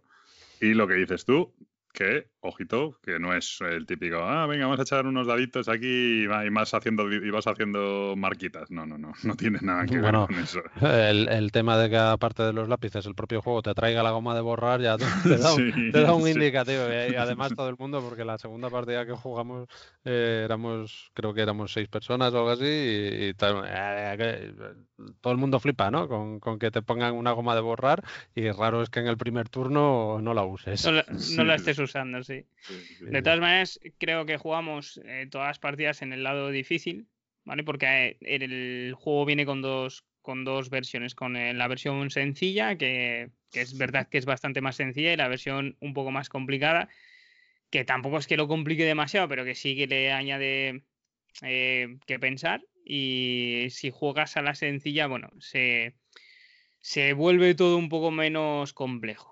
Es que tienes que tienes que hacer, no, porque tienes que hacer las jaulas y luego tienes que dar energía a las jaulas. Y luego los dinosaurios, según los vas metiendo en las jaulas, vas, vas, mm, jodi- vas subiendo la peligrosidad. Y si no subes tus defensas, también, no sé qué, no sé, era Se una te movida. Lo, de- lo de los Sí. generadores y cómo dar energía a las jaulas y todo eso era una historia importante. Luego, cuando se te escapan, empiezan a romper, ¿no? Que rompen generadores o no sé qué hacían, o rompían las No, jaulas. rompen la jaula y, si la no jaula te entera puntúan, se ¿no? rompe, se escapa y no puntúa. Eso, algo así, no sé. Bueno, una- o sea, es una historia curiosa desde luego. Mola mucho, ¿eh? La verdad es que es un juego que, Mm. que mola mucho. Lo que pasa que efectivamente yo lo que digo es eso, que no es de, ah, me siento 10 minutos. No, no, lo mismo te pegas ahí 40 minutos estrujándote la cabeza. Sí, sí, de hecho eh, lo estoy viendo en BGG y tiene una duración estimada de 40-70 minutos la partida. Claro, ¿y qué dureza le pone? Bueno, le ponen un 2,08, pero bueno, también hay Venga, que tener en. Es que también hay que tener en cuenta lo que dice Gabriel, que tiene un lado, un lado fácil. Entonces, pues bueno, como no lo hemos probado, porque para Gabriel el lado fácil es como para ti la acción de compartir en los colaborativos, Sí, no, no existe. y este es otro ejemplo que podríamos haber hablado hoy. Trae dos expansiones diferentes. Una con los pájaros, que creo que no habéis jugado ninguno de los dos, y otra con los peces. Y a Sí, mayores trae los... el primer día. Ibas, Sí. a, provo- ibas, a provocar, ibas a provocarme el derrame y, y- Lo mismo trae forma parte de su estrategia para ganar. Te mete ahí toda la morralla que puede para claro, eso, eso y explicarlo así, pim, pim, pim, pim, pim, la venga, vale, tal, has perdido. Tiras el dado, dibu- dibujas el dinosaurio y le das energía. Venga, Vamos a ver, no fue pim, pim, pim, pim. Te expliqué todo correctamente. Lo que pasa que es sencillo de explicar. Otra cosa es que después te cuesta asimilarlo. ¿Qué puedo, hacer yo? Se me está cortando esto, ¿eh? Que pone aquí que es con prepago la llamada mía y se me está acabando la pantalla. Hasta otro día. Madre mía. En fin, bueno, venga, pues este es Welcome to Dino World. No hemos hecho ni picha, ni nada, ni todo. Joder, de lo que sois Venga. capaces por decir que, que el mío que iba a ser cortito no tal. Bueno, es habéis- de James. O'Connor, Nick Shaw y David Turchi. Los artistas son Ah, sí, David Sabrina. Miramón, sí, eso, ¿eh? Beth Soben y lo publica Iley Cat Games. De uno a los que quieras, creo, me parece. 75 marca la BGG, supongo que traerá, traerá 75 hojitas. No, supongo que será por los objetivos. Bueno, no, hay un modo para jugar a varios. Creo que no compartes objetivos con izquierda y derecha, sino que se ponen en el medio de la mesa o algo así. Joder, pero es el diseñador del Celebria, el Anacron y todo tal. Poca broma, ¿eh? Que sí, que sí. No, Tucci este. Está muy guapo y además está muy logrado, joder. O sea, un Roland Royd con tema. Cómo os mola dibujar los dinosaurios como basura como yo, ¿eh? Lo mejor, de, lo mejor de todo es luego hacerles la foto y no saber por qué, por qué son para Sí. estos dinosaurios, pero bueno. En fin, luego te puedes puntuar lo que te dé la gana. porque dices, no, estos son tiranosaurios. son- Bueno, de Muy bien. aparte de que no hay que hacer el dibujito, que si sois totalmente mancos para dibujar, también puedes poner la inicial del, del dinosaurio en cuestión y ya está. Díselo tú, Pablo, que este chaval no escucha que lo dije al Sí, principio. sí, lo ha dicho. yo no sé si te funcionan los auriculares, tío. Es que van tres seguidas ya, ¿eh? Tampoco hace falta que las recalquéis todas, cabrones. Yo no iba a decir nada, pero lo ha dicho. Joder. Vale. eh, al final el que menos duerme es él, ¿eh? Muy bien. Venga, así que vamos con los juegos, ¿no? Entonces, Así estoy, que no me entero de nada. Venga, ¿qué le damos o qué juego? Gabriel, un juego lo que... Ve- eh, vale, empiezo yo. Pues yo ah, voy a hablar de um, Imperial Settlers Empire of the North. Uf. Este es el que... Este re- No, este no es el Roland Bright, ¿o sí? No, no, este no es el Roland Wright, no. De hecho, eso se llama Roland Bright, ¿no? Roland Bright, pero sí. Efectivamente. No, no, este es de Joana Quillanca y nuestro amigo Ignacy Trevichek. Puto sinvergüenza. el artista Roman Kucharski y es de Portal Games. Que creo que aquí en España lo va a editar Maldito, si no me equivoco. Creo que lo tenía medio, no sé si anunciado o lo vi en la web, bueno, en fin. Eh, mm, a ver, Pero no es una expansión. no, no es una expansión, es un juego aparte justamente de que o sea, tiene lo de Imperial Settlers, eh, básicamente mm, lo que recoge ciertas cosas, pero hay otras que no. De hecho, añade un tablerito. No voy a explicar mucho cómo se juega, ¿vale? Eh, Si no voy a explicarlo así por encima las diferencias. Añade un tablero y cada facción tiene dos, eh, dos fichas que las puedes colocar en, en- no es un tablero, es como un redondel y eso es variable en cada partida. Y son acciones a mayores que puedes ir haciendo, ¿vale? El juego es mucho más contenido que el Imperial Set 3 de base. Ya veremos por qué. Eh, no tiene todas las fases de recolectar recursos, al final de la ronda no los pierdes, sino que los guardas y no recolectas en cada principio de ronda. Y eso está muy guapo. Eh, porque a mayores añadió el tablerito este modular mm, en círculo con diferentes acciones, que una es cosechar, otra es eh, enviar un barco, otra es eh, eh, hacer una mm, popular tu, tu tribu. Bueno, tiene diferentes acciones. Sí, sí, no, añadir no, sí, sí, populación. sí. Popular. ¿no? Ah, añadir pobla- población. añadir población. población. Ah, crecer. Venga. Va, crecer, venga, perfecto. Eh, que es a que añades un meco a, a tu tribu. En fin. Es mejor Y, cuando no me entero. eh, con, e- con este tablerito lo que puedes hacer es repetir varias acciones o moverlo, pero solo puedes mover dos veces y para eso necesitas fruta. Pero ¿en qué se diferencia realmente? En que no tienes, eh, en que solo vas a bajar cartas de acción, ¿vale? No las solo tienes un único mazo, no como en el otro que tienes el mazo común y el mazo de facción, sino que en este solo tienes un mazo de tu facción y la mitad de ellas son o cartas de acción o feature, ¿vale? Que no sé cómo traducirá eso. Feature. Sí, Es como... características, ¿no? Sí, Son- algo así, sí. Sí, Sí. son características que cada vez que se cumple un- una cosa, pues te va a dar otra cosa. Y básicamente O sea, se trata. Son como acciones instantáneas o permanentes, ¿no? Como on- ongoings esas, ¿no? Que se Sí, te quedan. sí, puede, puede llamarse ongoing, sí. Y lo que vas a hacer es activar tus acciones. Entonces, bajas las cartas, pagas los recursos y activas las acciones. Esas acciones son los que te van a dar puntos. El primero que llega a 25 puntos eh, cierra la partida. Dependiendo en qué fase estemos, se puede jugar una ronda más o no. Bueno, eso da un poco igual. Pero realmente lo que lo hace más contenido es que bajas solo cartas de acción. Y vas a jugar esas cartas de acción que te piden recursos para activarlas y solo la puedes jugar una vez.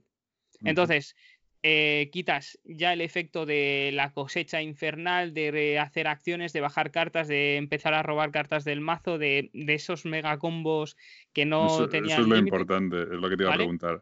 No, en este no va a ocurrir que estés tú jugando 10 minutos más que todos los demás en cada turno. iba a decir ahora Diez mismo, mi- nos está vendiendo la moto para ver si nos lo, Para nos nos saca. engancha, nos engancha, nos hunde una vez No. más. ¿no? Eh, No, 10 minutos no, pero sí que es verdad que puedes estar jugando un minuto más. Venga, un minuto más, sí. Vale.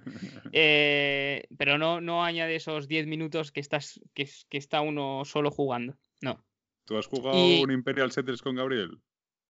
Eh, Pritchett? Imperial Elders no lo sé, pero vamos, otros juegos de combos y de... Si no has jugado un Imperial pues esa es una prueba para, para pertenecer a este podcast, ¿eh? Jugar a un Imperial Settlers con Gabriel. Es La hostia.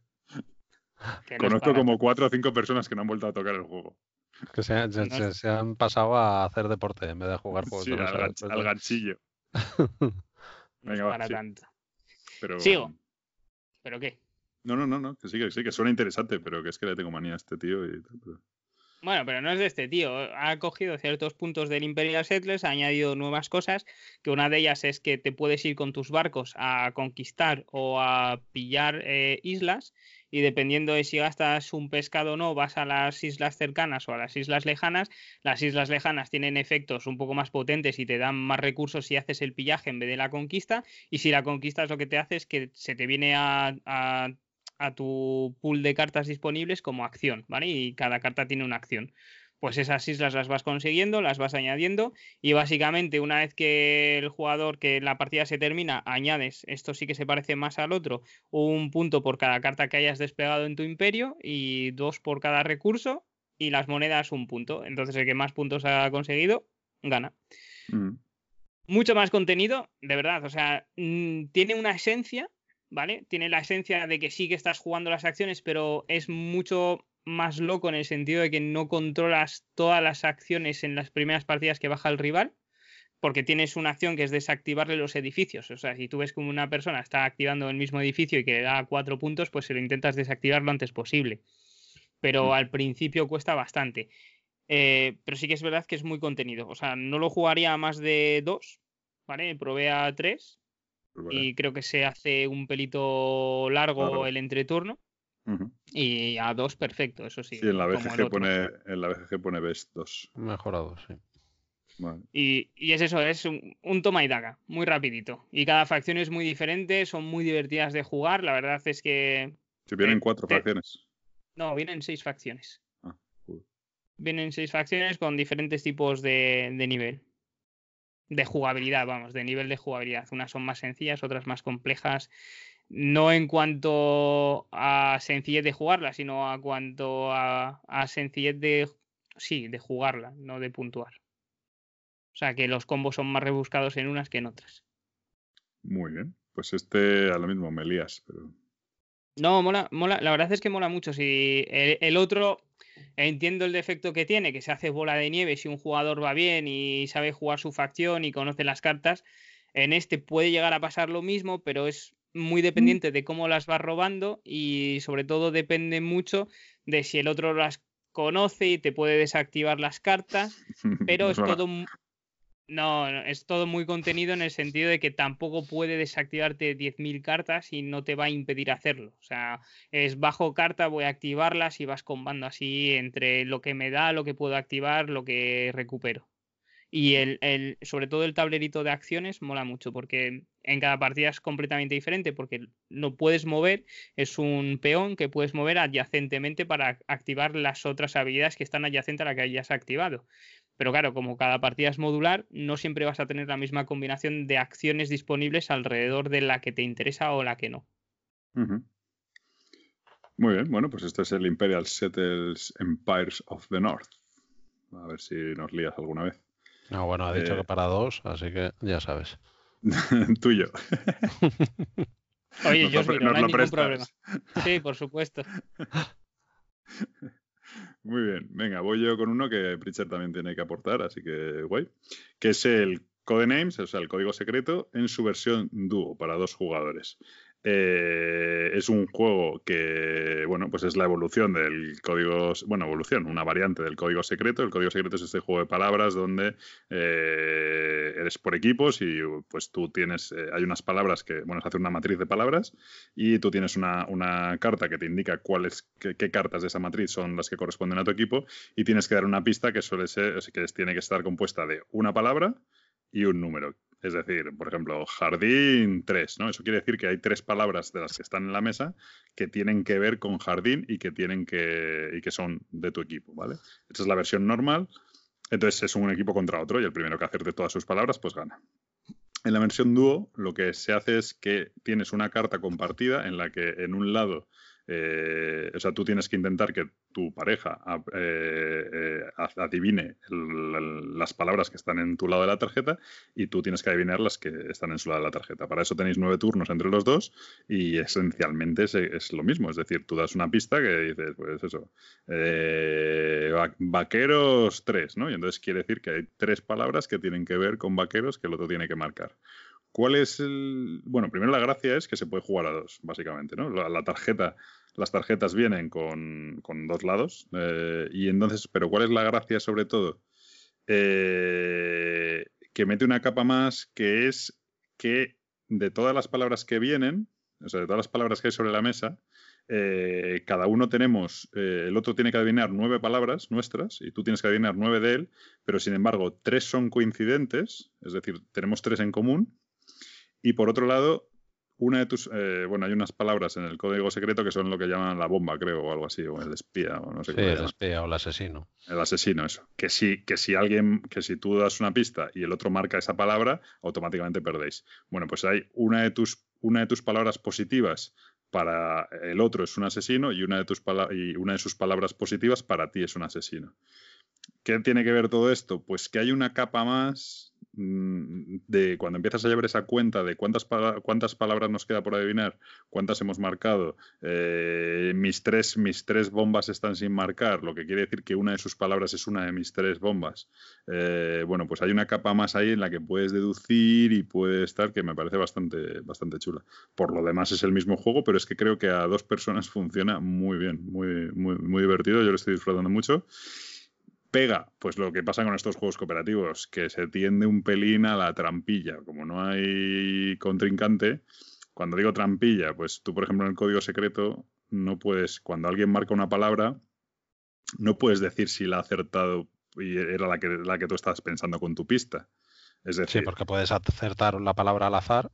la de casualidad, efectivamente. Y, y entonces le dices, ah, pues no, pero la pista sigue vigente. O sea, como todavía queda una palabra que tiene que ver con jardín, ¿no? Pues ese tipo de cosillas, pues eh, al, al ser cooperativo a veces un poco dices, mm, bueno, yo que soy muy purista, pues me, me dicen que soy muy purista, me dicen, pero bueno, digo, es que esto es hacer trampas, pero vale. Entonces, bueno, ese puntito, ¿no? No, está muy bien el juego. A mí me sorprendió mucho el, el hecho de. Porque para mí el, el original es un juego que yo jugaría mínimo seis personas, por aquello de que al ser Sí. por equipos, pues que uno es el que da la pista y los otros dos discuten, ¿no? Porque Sí. uno de ellos dice, eh, mm, va a jardín, ¿no? Y tú has visto, y hay una palabra que es enano, y el otro está pensando, ah, es un enano de jardín, pero ¿cómo va a poder pensar un... Y tú que estás viendo que, que efectivamente la palabra enano no la habías visto y resulta que encima es el asesino, ¿no? Que es el que te, te va a machacar y estás sufriendo ahí viendo cómo los otros dos discuten y están a punto Sí. de, de petar la partida.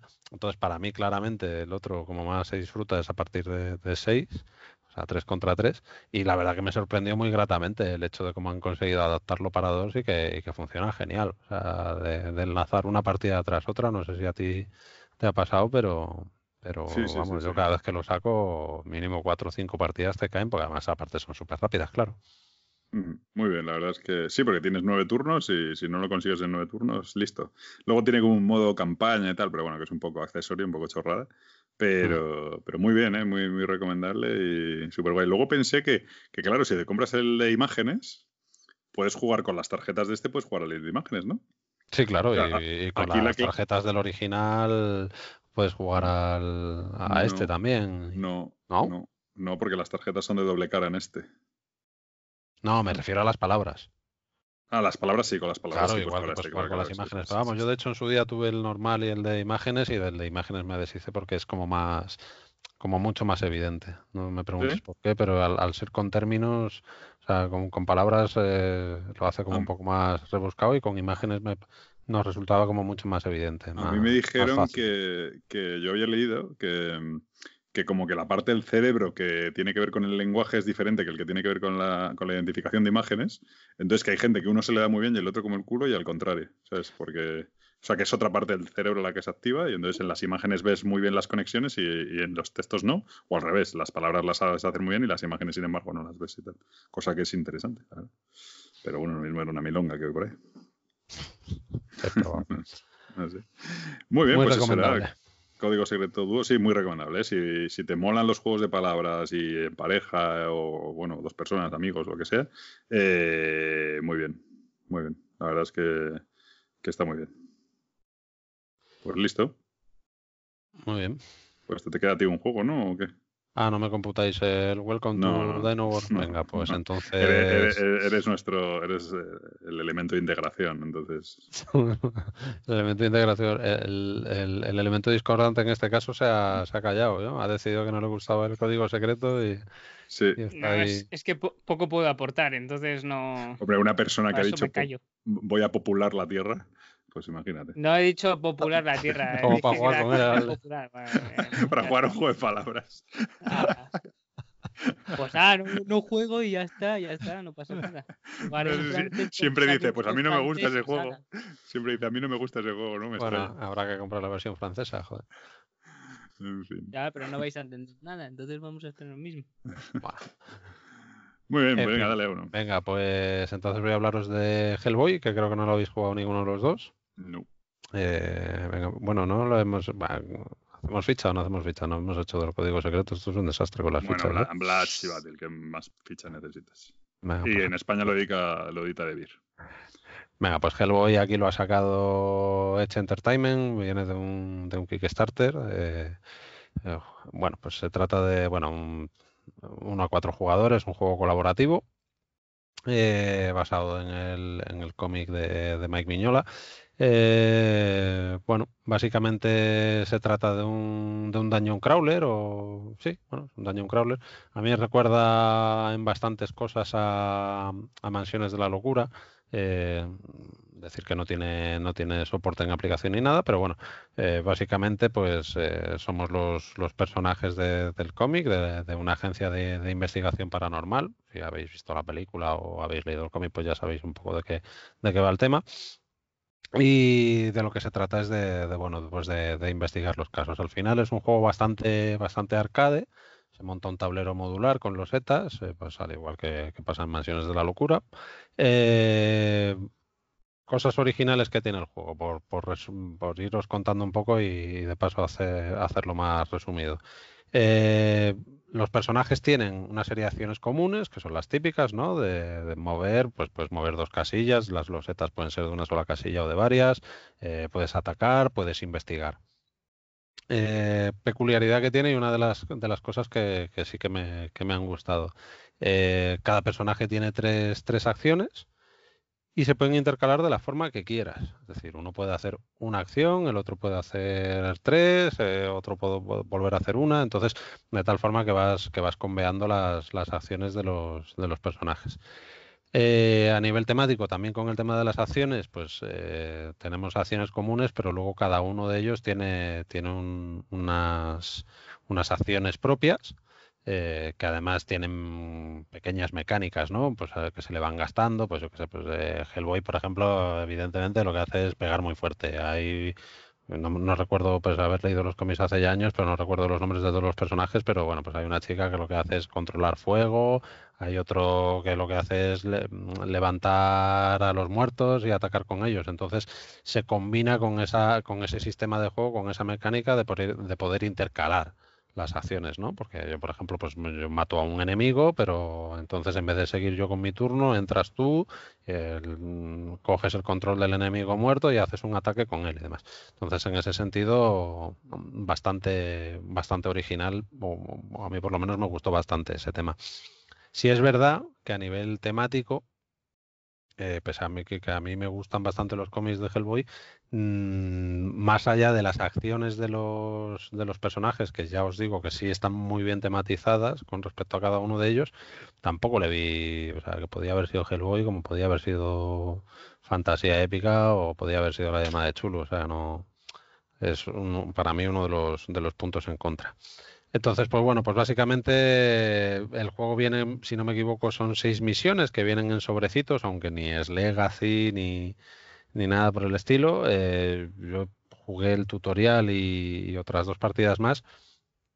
Y bueno, básicamente es un arcade en el que vas a ir investigando, te van a ir saliendo monstruos, eh, el juego con una inteligencia artificial pero sin, e- pero sin eventos, y al final te vas a enfrentar sí o sí a un, a un, a un enemigo final que funciona con un mazo de el típico mazo de inteligencia artificial que vas que se van que se van destapando cartas y van saliendo efectos que para mí eh, sí se queda un poco corto. Lo que hablábamos igual antes de las expansiones que los mazos que se que se ciclan pues es casi inevitable ciclar todo el mazo de acciones porque muchas veces además se da la circunstancia cosa que pasaba si no me equivoco, la primera edición de Mansiones de la Locura y en Arkham y algunos juegos de estos que eran plan, bueno, pues eh, la carta de ataque, vale, pero si no se da este eh, no se da esta circunstancia, roba otra, si no se da esta circunstancia, roba otra y al final a lo mejor tienes que robar cuatro cartas para que haya una acción. Entonces, pues bueno, pues ahí un poco un poco me gustó menos el, el mazo de, de inteligencia artificial, por lo menos de los de los enemigos finales que yo que yo he, que yo he visto. Como puntos a favor, aparte de ese tema de las, eh, de las acciones simultáneas, otra cosa que me gustó mucho es que la escenografía, que bueno, que en el Kickstarter creo que sí que venían eh, minis de plástico, pero, pero en, el, en la edición retail vienen losetas. Eh, una cosa curiosa es que, te puedes cubrir con ella y no solo eso, sino que ocupa espacio dentro de, dentro de las estancias. Entonces se puede dar la circunstancia de que tú te estés pegando con bichos y demás y un compañero quiera entrar a ayudarte y no, y no pueda. Eso está curioso. Y luego, hombre, decir que, el juego bastante contenido de precio y con una producción bastante buena. Sí tiene un fallo bastante gordo, que es a la hora de puntuar las, los, las heridas a los, a los enemigos, que recuerdo que la primera partida que jugué la jugué, bueno, yo creo que todas las he jugado con, con Javi Marta de 2 una vez y algunos más, y que a Marta se le ocurrió coger daditos muy pequeños y ponerlos con, en las peanas de los, de los personajes, pero vamos, que te trae unas fichitas rollo parchís para, para ir añadiéndole heridas a los enemigos, que, que eso es criminal.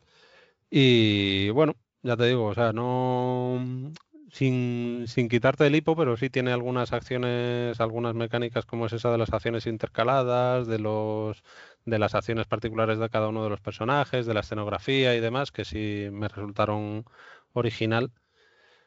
Pero bueno, que si tienes ya varios dungeon crawlers, quizás no, no, no lo veo necesario en tu colección, pero bueno, pero si, si te gusta el tema y, y bueno, y estás buscando un dungeon crawler, pues si, si le podéis dar un tiento, la verdad es que el juego se disfruta. Es, es rápido y, y es contenido, no es el típico juego de estos que te ocupa un pedazo de mesa criminal y que tienes 800 mil millones de mazos, objetos y demás. O sea que, que bien. Muy bien. Eh, no era Decían que el tampoco.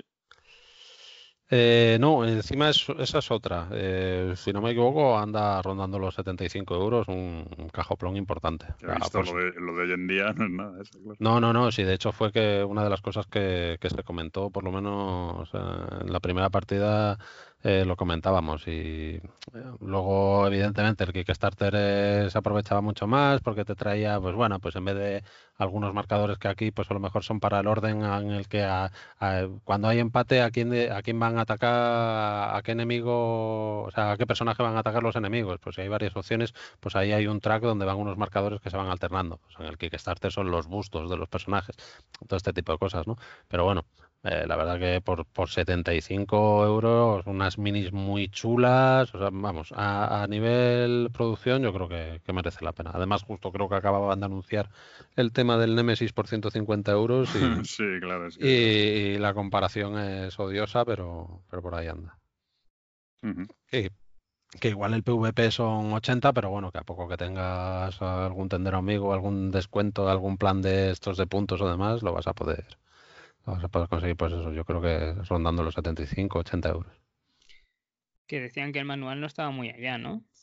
Eso sí lo, sí lo he oído y sí escuché a Javi Marta comentarlo, que, que bueno, que no...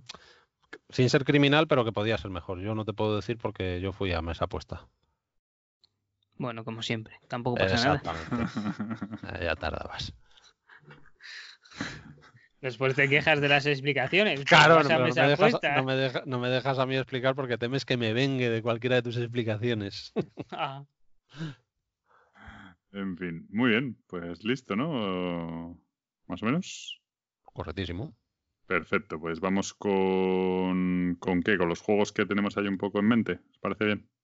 ¿O No, no tenéis ni idea, no lo habéis preparado. Pero lo tendréis en mente, ¿eh?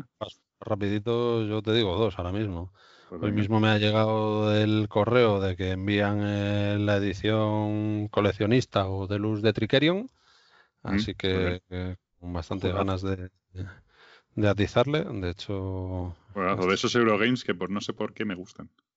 Pues mira, pues no sé, pues si se alinean los astros igual este, este domingo que, que he quedado con Pirracas y a él, le- él se me encargó que le pillara los extras porque él tiene la, la original y pues nada, pues si se lo llevo pues igual se alinean los astros y, y hacemos ahí una partida. Y otro euro, pero que ese igual no te llama mucho, eh, es el que lo tengo ahí también pendiente para jugar, pero ya, es el Biosphere que es un juego que pude jugar hace, pues en verano, este verano ha hecho un año, que lo jugué con, con Jolly, que allí en Cádiz en una, una de las ocasiones que hemos quedado, lo trajo Imisud y estuve detrás de él hasta las navidades pasadas que lo conseguí y todavía no lo, no lo he podido estrenar mi copia, así que lo tengo ahí en la recámara para, para pegarle ya.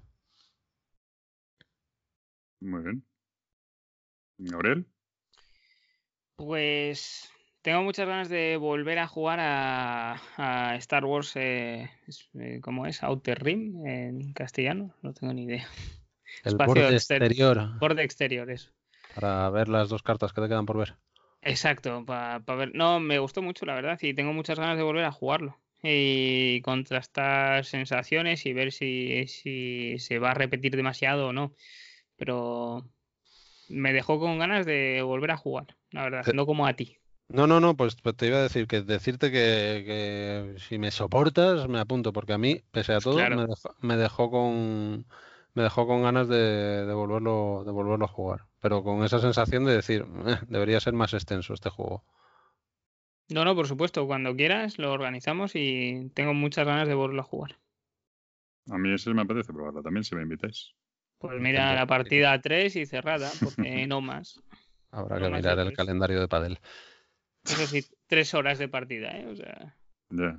Está Bueno. Ape Pritcher, entonces tres horas. Ya, tres horas y media, entonces. Joder, macho, hasta sin Para. abrir la boca, ¿eh? Eh, y, en el, y en el turno en el turno 2 ya estoy fuera. No, eso perdona. eres tú, eso eres Ah, tú, menos eso mal, eres menos tú, ¿eh? mal, menos mal. Eso No. eres tú. Hombre, El de yo Ya estoy fuera, Pues, es que a mí que estos a los juegos no. últimos minutos, anda, pues os he ganado. Hombre, el que va, el que va a decir, el que va a decir lo de que es que esto no, lo, no se entera en la explicación, eso es, eso es Pritchett.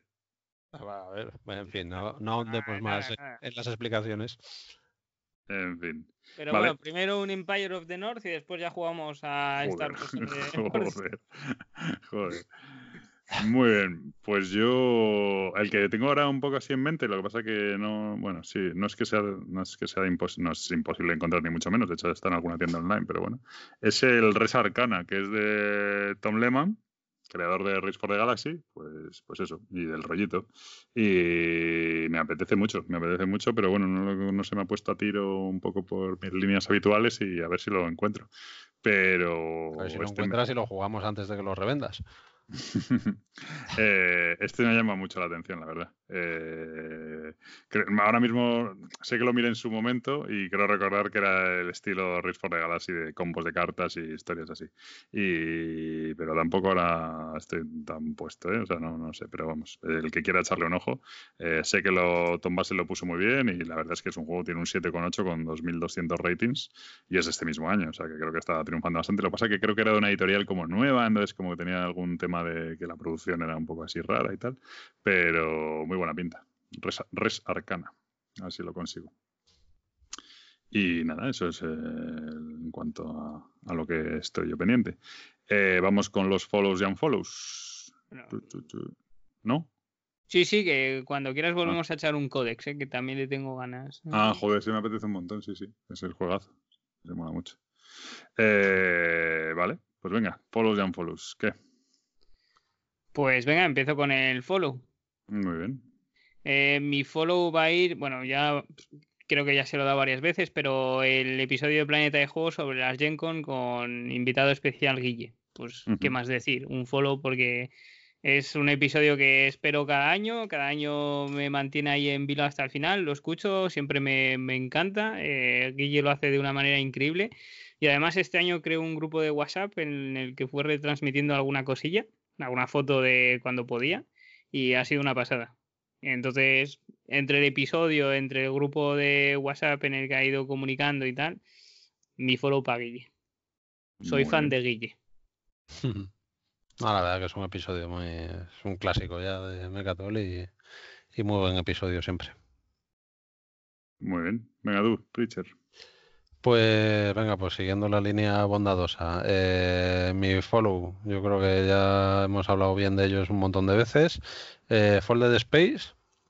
En, en los insertos de Folded Space, pues bueno, pues esta gente, no a los insertos, que ya sabemos que nos gustan, pero justo acaban de publicar, creo que esta misma semana, otra de, de sus encuestas, me imagino, porque no me he metido, la completé po- con, desde el móvil, pero me imagino que será de cara a posiblemente llevar algún nuevo inserto a Essen, y lo que hacen es darte un listado tremendo de juegos de los que te podría interesar eh, tener insertos y hechos por ellos y luego además pues abrirte un aparte de todas las opciones que te dan pues una, una casilla en blanco para que pongas el que quieras y, y la verdad es que cumplen o sea siempre siempre luego van haciendo van haciendo los, los insertos que, que más demandan o sea que por otra parte es lógica porque se Sí, aseguran, claro, se claro. aseguran al vender o sea que de hecho allí en, en Essen en el stand tenían un mural donde la gente iba apuntando los juegos que querían que querían Mm. sus insertos así que muy buena iniciativa Lo raro es que no terminan de conseguir una distribución, ¿no? En España no hay una tienda que diga, ¿no? No lo sé. Mm, creo que tienen,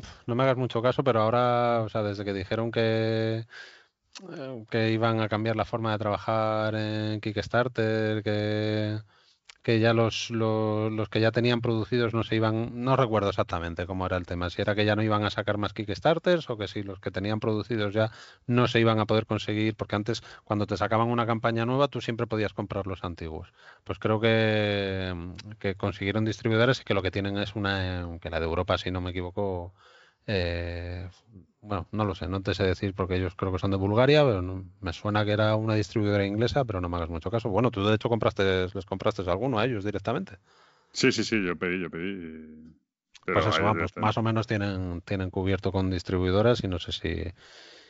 Supongo que, a lo mejor ya a nivel distribución, pues a las tiendas a lo mejor no les interesa coger y decir, bueno, pues les voy a hacer un pedido a esta gente grande que me hagan el suficiente descuento como para que yo después tenga un margen o tal, no lo sé, no sé muy bien. Muy bien. Voy yo con mi follow para que no se diga. Eh, pues es curioso, eh, esto lo, comentó Jorge Nieva en Twitter, que es como es hiper fan de Asmadi Games. Asmadi Games es una editorial, es una editorial bastante curiosa. Eh, y entonces, bueno, pues mm, él enlazaba un hilo de la BGG en la que hablaban de un juego que es un prototipo, creo, no sé muy bien lo que es, eh, pero bueno, que decía que alguien, eh, bueno, pues que se habían enterado, es un hilo en, el foro del juego del AEGNC, o como se diga esto, se escribe AEGNC, eh, en el que decían que, que les habían avisado de que alguien estaba vendiendo en eBay por 400 dólares una copia de la beta que habían estado jugando, creo que en las Gen Con, no estoy seguro. Eh, bueno, una beta de este juego que, que se estaba vendiendo en eBay por 400 dólares.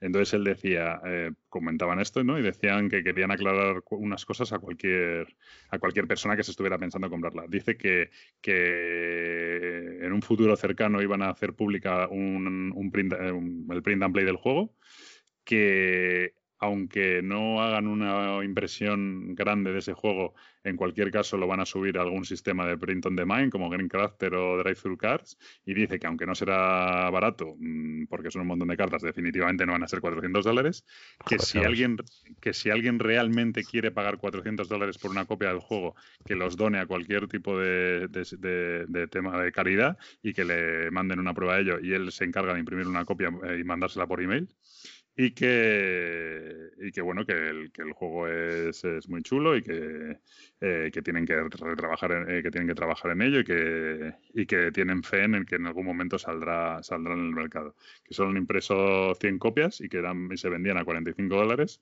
eh, porque están bueno pues con una- con un- que se habían hecho de manera manual y en muy buena calidad eh, pero bueno que, que era un sistema de playtesting que habían hecho y que no es para este tipo de cosas, ¿no?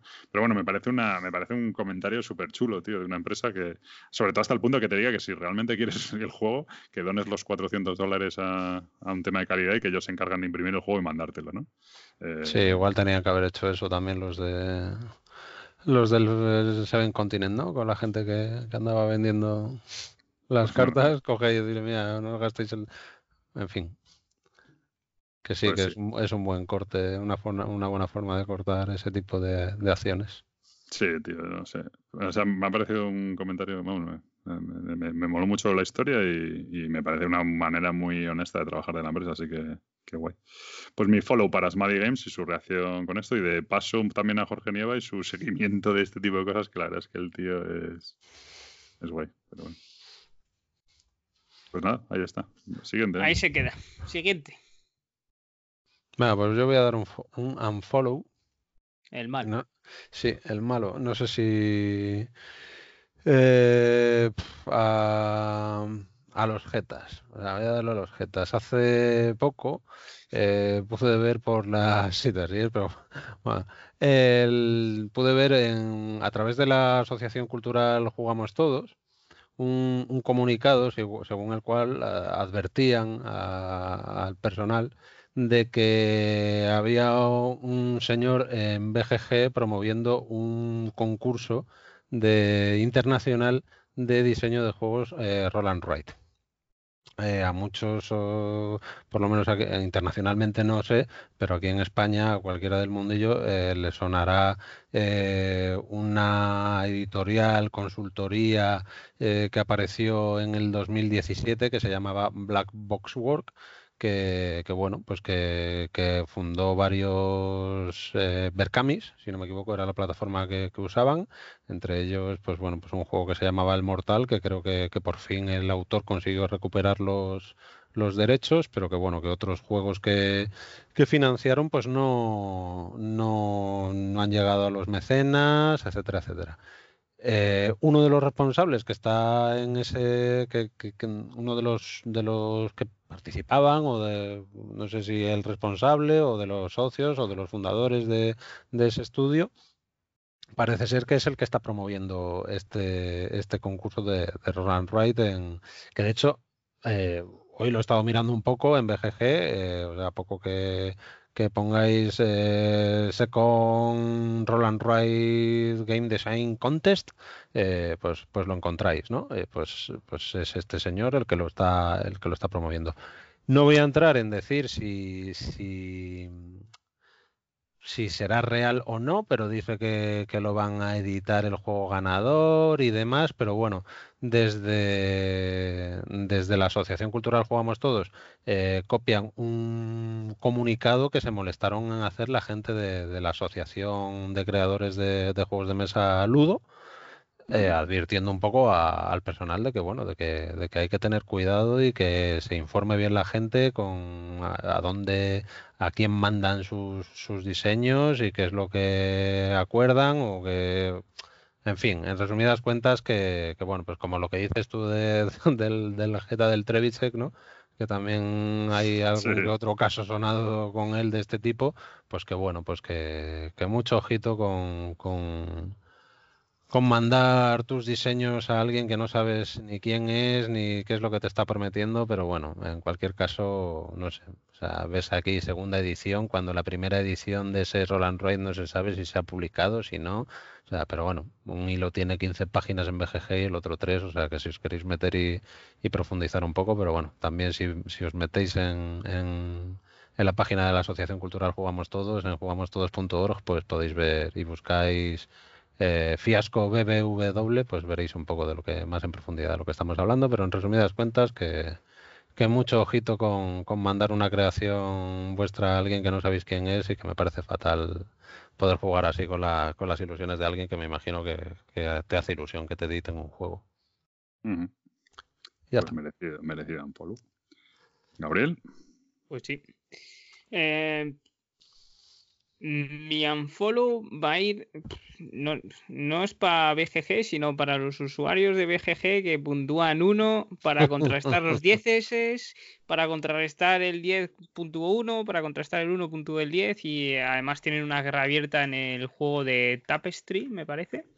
Eh, increíble, o sea, hay gente que está votando unos en, el juego porque quieren que la BGG revise el modo de ratings, otra gente que está votando uno porque hay demasiados 10 sin que el juego haya llegado, gente que está votando 10 para contrarrestar el 1 porque no sé qué. Bueno, en fin, eh, si entráis en los comments y en los votes del Tapestry, es muy divertido ver eh, a la gente hacer de hater, o sea, porque es que no tiene otro nombre. Yo te voto uno porque es que hay demasiados dieces y yo voto 10 porque hay demasiados unos y al final tiene 152 10 y 91 1.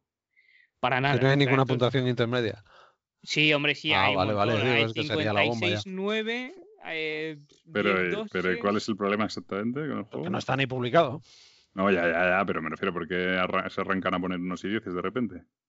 Pues porque hay gente que sí dice que lo ha probado y que es muy Ah, guay. porque uno le han que- puesto un 10 y entonces en vista de eso ya otro le ha puesto un 1 y en vista de eso otro 10 y así.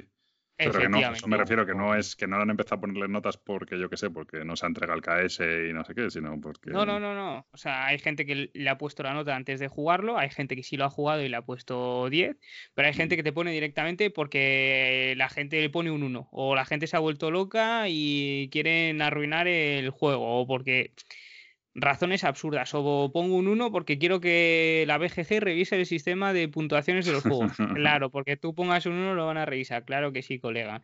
Eh, buena suerte. Que es que esto lleva aquí a lo mejor más tiempo de lo que tú conoces los juegos de mesa, o no.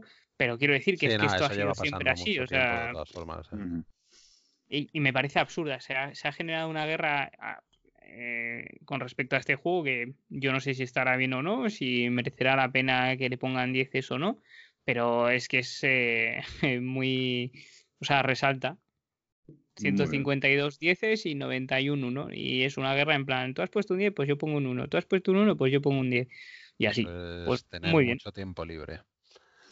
Muy bien. Eh, vale. Yo lo he tenido para verlo, ¿eh? Así que ojo. ¿Te has molestado en votar? Has puesto un 5 para joderlos a todos. No, no he votado porque no, yo no voto. O sea, yo sí que sigo el sistema de puntuación de la BGG. Lo voto Muy según las ganas que tengo de jugarlo. y Ya Pues está. vaya puta, vaya puta mierda, Gabriel, estás jodiendo todas las medias. Me la sopla. Es que es lo que La gente vota por la- votar. Nah, estás jodiendo todas las medias. Todo el mundo vota por lo que le mola al juego, ¿no? Porque Vale, te apetece Yo jugar. no, yo. A mí me dicen el rating va según las ganas que tengas de jugarlo. Pues bueno, pues va- entonces se puede votar sin haberlo jugado. por eso es Ah, que yo no estoy. Pues Yo, entonces, ¿cuál ver, es el problema? ¿De, de a qué viene tu follow? Pues unos están, no quieren jugarlo ni de coña y otros quieren a muerte jugarlo, dieces y unos. no, es que los que ponen un 1 es por contrarrestar el 10, no porque no quieran jugarlo ni de coñas. No, no es eso. En fin. Claro. Eh, venga, voy, voy yo con mi que toca el unfollow. Sí, el unfollow, que en mi caso es, es una cosa que seguro que os ha pasado alguna vez. Normalmente no- nos metemos con los Kickstarters estos que no mandan actualizaciones, que falta comunicación y tal, que es verdad que es un coñazo. Pero a mí me ha pasado alguna vez eh, estar en algún Kickstarter con cientos de actualizaciones que no van a ningún lado, ¿sabes? Que no Mm. dicen nada y que son, en plan, bueno, sobre todo durante la campaña, mínimo, en plan rollo una diaria o dos diarias o incluso tres diarias. Y luego cuando acaba la campaña, hay dos casos. Está el que cuando mandaba una diaria y cuando acaba la campaña pasan meses eh, o, eh, entre que manda una y la siguiente. eh, y dices tú, vaya hombre, ahora que una vez te has tricado la pasta ya. tal. Y luego está también el caso que mandan actualizaciones, pero en plan cada dos o tres días o cada todas las semanas en las que no pone absolutamente nada, ¿sabes? Es como. Se- no sé. eh, yo siempre también digo que, aunque sea para decir poco, pues que, hay que, que, que- que merece la pena tener contacto y tal, pero, pero es que hay veces que, macho, oye, es que no, no tiene ningún sentido. Y sobre todo durante las campañas, a veces todo está un poco. Hombre, pues puedes suscribirte, pero joder, dices, y si llega alguna actualización que sí merece la pena, ¿sabes? No sé. Entonces me ha pasado y me ha resultado curioso. No sé si os ha pasado alguna vez o no. ¿Y cuál es si- tu un follow? Porque no nos ha quedado claro. A los A lo- a Kickstarter, los a, la a los no que presta mandan- atención este tío, ¿eh? claro, sí, sí, sí, presta mandan- atención. A los que mandan muchas actualizaciones. Pero Aunque eso no no es digan malo nada. tampoco. Ah, vale, que no digan. Le hace perder me- tiempo. A mí me resulta molesto. Y ves el email y de repente miras así, lees en diagonal y dices, va, no dice nada. Y otra. ¿No y te otra, gustó, otra. ¿No te gustó la última de un Broken pidiéndote dinero? No entiendo Esa- por qué. esa- esos, no mandan- esos sí que dicen cosas. Esos son la hostia. Joder. No entiendo Madre. por qué, no sé de qué te quejas. Como fue, lo decía. Y a pastón. Europa, en plan, si quieres, si pagas, ent- te lo mandamos ya. Y si no, No, no. pues. Y No, si no. pues no Si te pagas- Bueno, sí, Si pagas en Navidades, sí se puede. Eso. Y los que no paguen, pues ya veremos a ver cómo nos lo montamos para más según vayamos, según vayamos vendiendo copias, ya vamos viendo cómo mandar las que no, los que no han pagado. Madre mía, vaya No tela. os preocupéis que me gusta viajar y si paso cerca os lo acerco cuando sea. Sí, es por en Polonia, creo que. Vaya tela. Eh, pues nada, eso, pues me unfollow para los Kickstarter con, con, actualiza- con actualizaciones absurdas. Y ya, ¿no? Terminado. Pues sí, parece, sí. Más o menos hemos, Ahora, hemos ahora te darás cuenta de que no se ha grabado nada. Pues puede ser. No, en principio Un pone grabando. En un tiempo contenido. Sí. Ojo al dato. Bueno, pues hemos hasta aquí el programa de hoy. Eh, a ver cuándo podemos grabar. Lo suyo sería hacer un pre-Essen y un post-Essen. Me Pero parece bueno, muy bien. menos, por lo menos pre-Essen. Yo Pero no queda tengo- bastante, ¿no? O sea, Bueno, lo se suyo es sacarlo a de, final de septiembre, ¿no? Lo suyo, pero bueno. Vamos viendo. Sí. Muy bien. a Uf, mitad uf. de. Claro, a mitad de octubre es cuando más o menos ya están casi todo, todo, todas las novedades. Si no, vamos a perder alguna por el medio. Bueno, ojo. Sí, hombre, sí, algunos todavía tienen que decidir si van a Essen, o sea que... Que no, coño, que ya he dicho que no. es que Pero ¿por qué te que- das por aludido? A lo mejor me estaba preguntando. Porque me pregunta tres veces al día. Joder. Qué exagerado, ni que fueras andaluz. Bueno, pues nada, tíos. Pues eh, hasta aquí el programa de hoy. Yo me despido. Hasta la próxima. Adiós. Hasta luego. Broken-hearted people always trying to spend my time.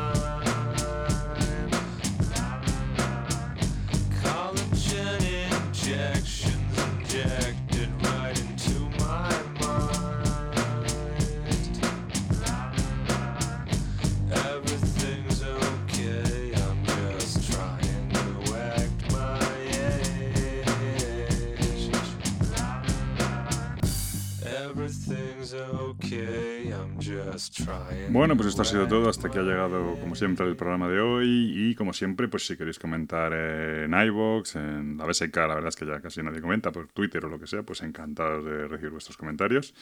Y sobre todo, si nos hemos equivocado en algo o algo de eso, pues genial, nos lo decís y corregimos y ya está. Y nada, sin más me despido y hasta la próxima.